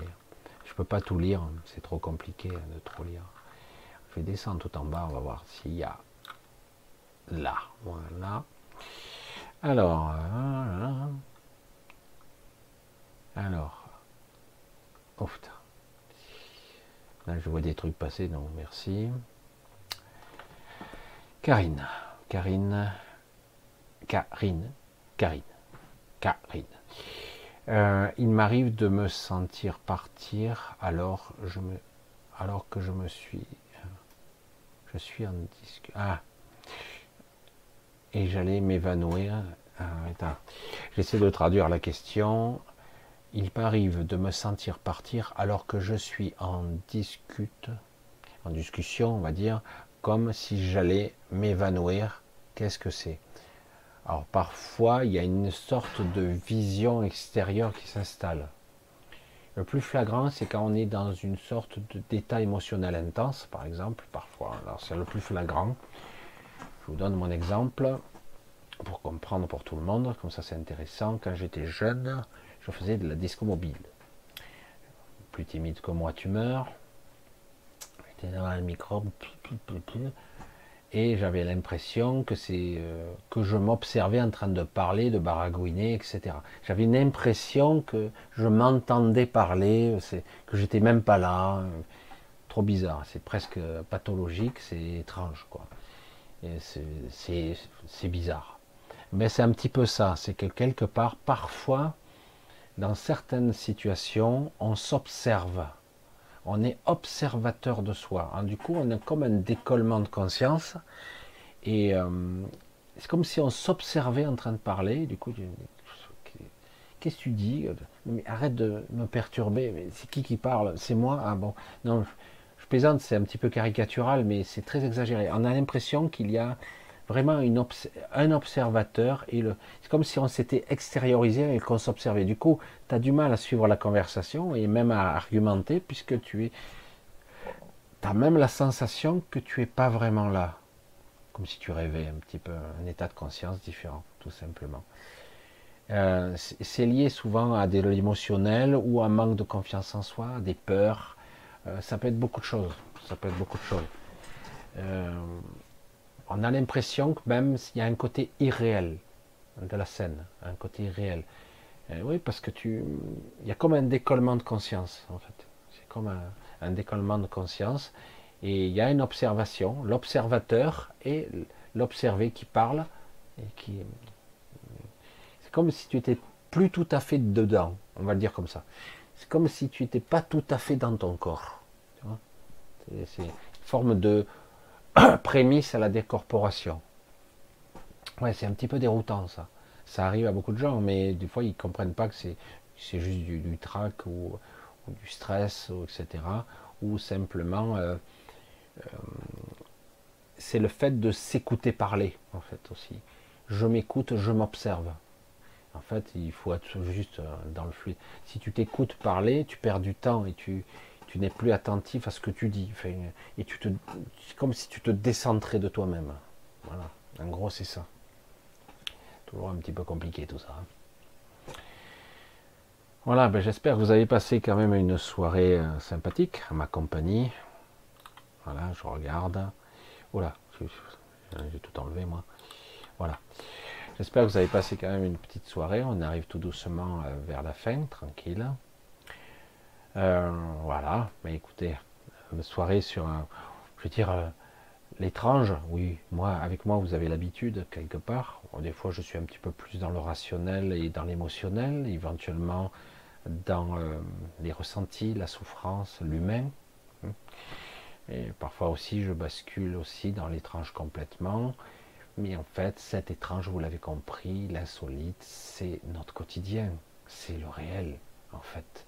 Mais euh, nous n'avons pas l'habitude de d'être dans le réel. Nous préférons rester dans les limites de ce qu'on a déterminé pour nous, ce qui est la réalité. Voilà. Et tout le reste nous rend mal à l'aise. Et c'est dommage, parce qu'en réalité, c'est là où c'est intéressant. On comprend beaucoup plus de choses sur soi, beaucoup plus. Et pourtant, tout le monde a ressenti euh, ce genre de sensations euh, plusieurs fois dans sa vie, des sensations étranges. Euh, qu'on n'est pas vraiment des humains, ou qu'on est autre chose, qu'on est décorporé, où on a ressenti, on a rencontré des fois, il y a eu des sensations inhabituelles, forcément, des états parfois de, de grande lucidité, très bref, mais c'est arrivé, où tout avait l'air clair, limpide, je sais, j'ai compris, euh, ça arrive, ça dépend pour qui, mais voilà. Donc euh, voilà, c'est un, pour moi évidemment, euh, tout ça c'est la normalité en fait. Et c'est le fait qu'on ne nous a pas appris tout ça, et du coup on patauge dans nos vies et dans nos peurs, et on nous, on nous maintient dans l'obscurantisme, le vrai, le vrai obscurantisme c'est ce n'est pas vrai, on vous ment, voilà votre quotidien, vous êtes des pauvres cons qui devez travailler jusqu'à la mort, essayez de vous démerder. Euh, adhérer à la pensée unique, et cetera. Mais non, c'est la prison mentale, là. Euh, mais c'est vrai que l'émancipation et la libération, j'allais dire, de notre conscience, passe par des moments de doute, parfois, et de peur, parce qu'il y a des résistances égotiques et mentales, et il va falloir apprendre, il faut apprendre, tout simplement, à les dépasser, petit à petit. Euh, repousser ses limites un peu plus et un peu plus. Jusqu'au moment où d'un coup tu te dis ah ben là je peux plus revenir en arrière, c'est plus possible. Allez, je vais vous faire un gros gros bisou, hein, vous ramasser, vous remercier encore, merci pour vos soutiens, votre gentillesse, euh, ce côté euh, presque euh, parfois intime. J'ai l'impression que des gens rentrent dans mon intimité et parfois je rentre dans la leur. Certains le prennent mal parce que des fois je suis peut-être trop proche avec certains. Euh, voilà, enfin bref, en tout cas un grand merci pour vos soutiens, votre gentillesse, votre humilité et nos échanges bizarres qu'il y a ici, hein, c'est un échange quelque part. Et donc on va se donner rendez-vous mercredi, euh, si tout se passe bien, mercredi prochain. Je vous embrasse bien fort, on va garder le cap, on va continuer, euh, on va essayer de, de s'aménager chaque fois qu'on le peut. Nous, nous tous, des moments de paix, de tranquillité intérieure, même si c'est parfois perturbé. C'est très important d'avoir des petits moments de silence et de paix pour se ressourcer. Et donc, euh, on va se dire à mercredi, donc, à très vite. Je vous embrasse tous bien fort. Et gardez bien la direction. Restez juste tant que vous pouvez. Allez, bye bye, ciao.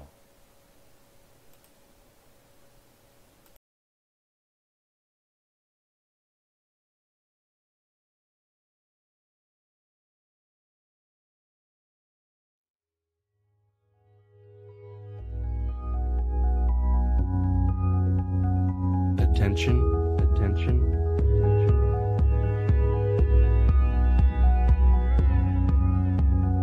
attention, attention, attention.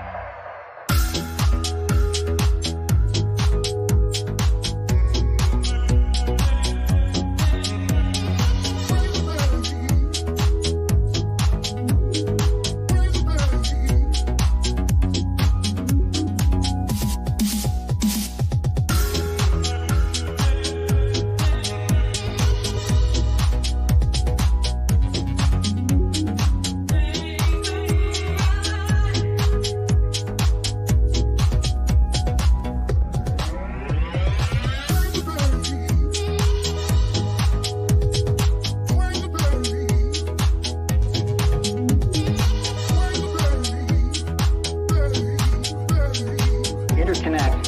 Interconnect. Interconnect. Each of the computers. Each of the computers. Each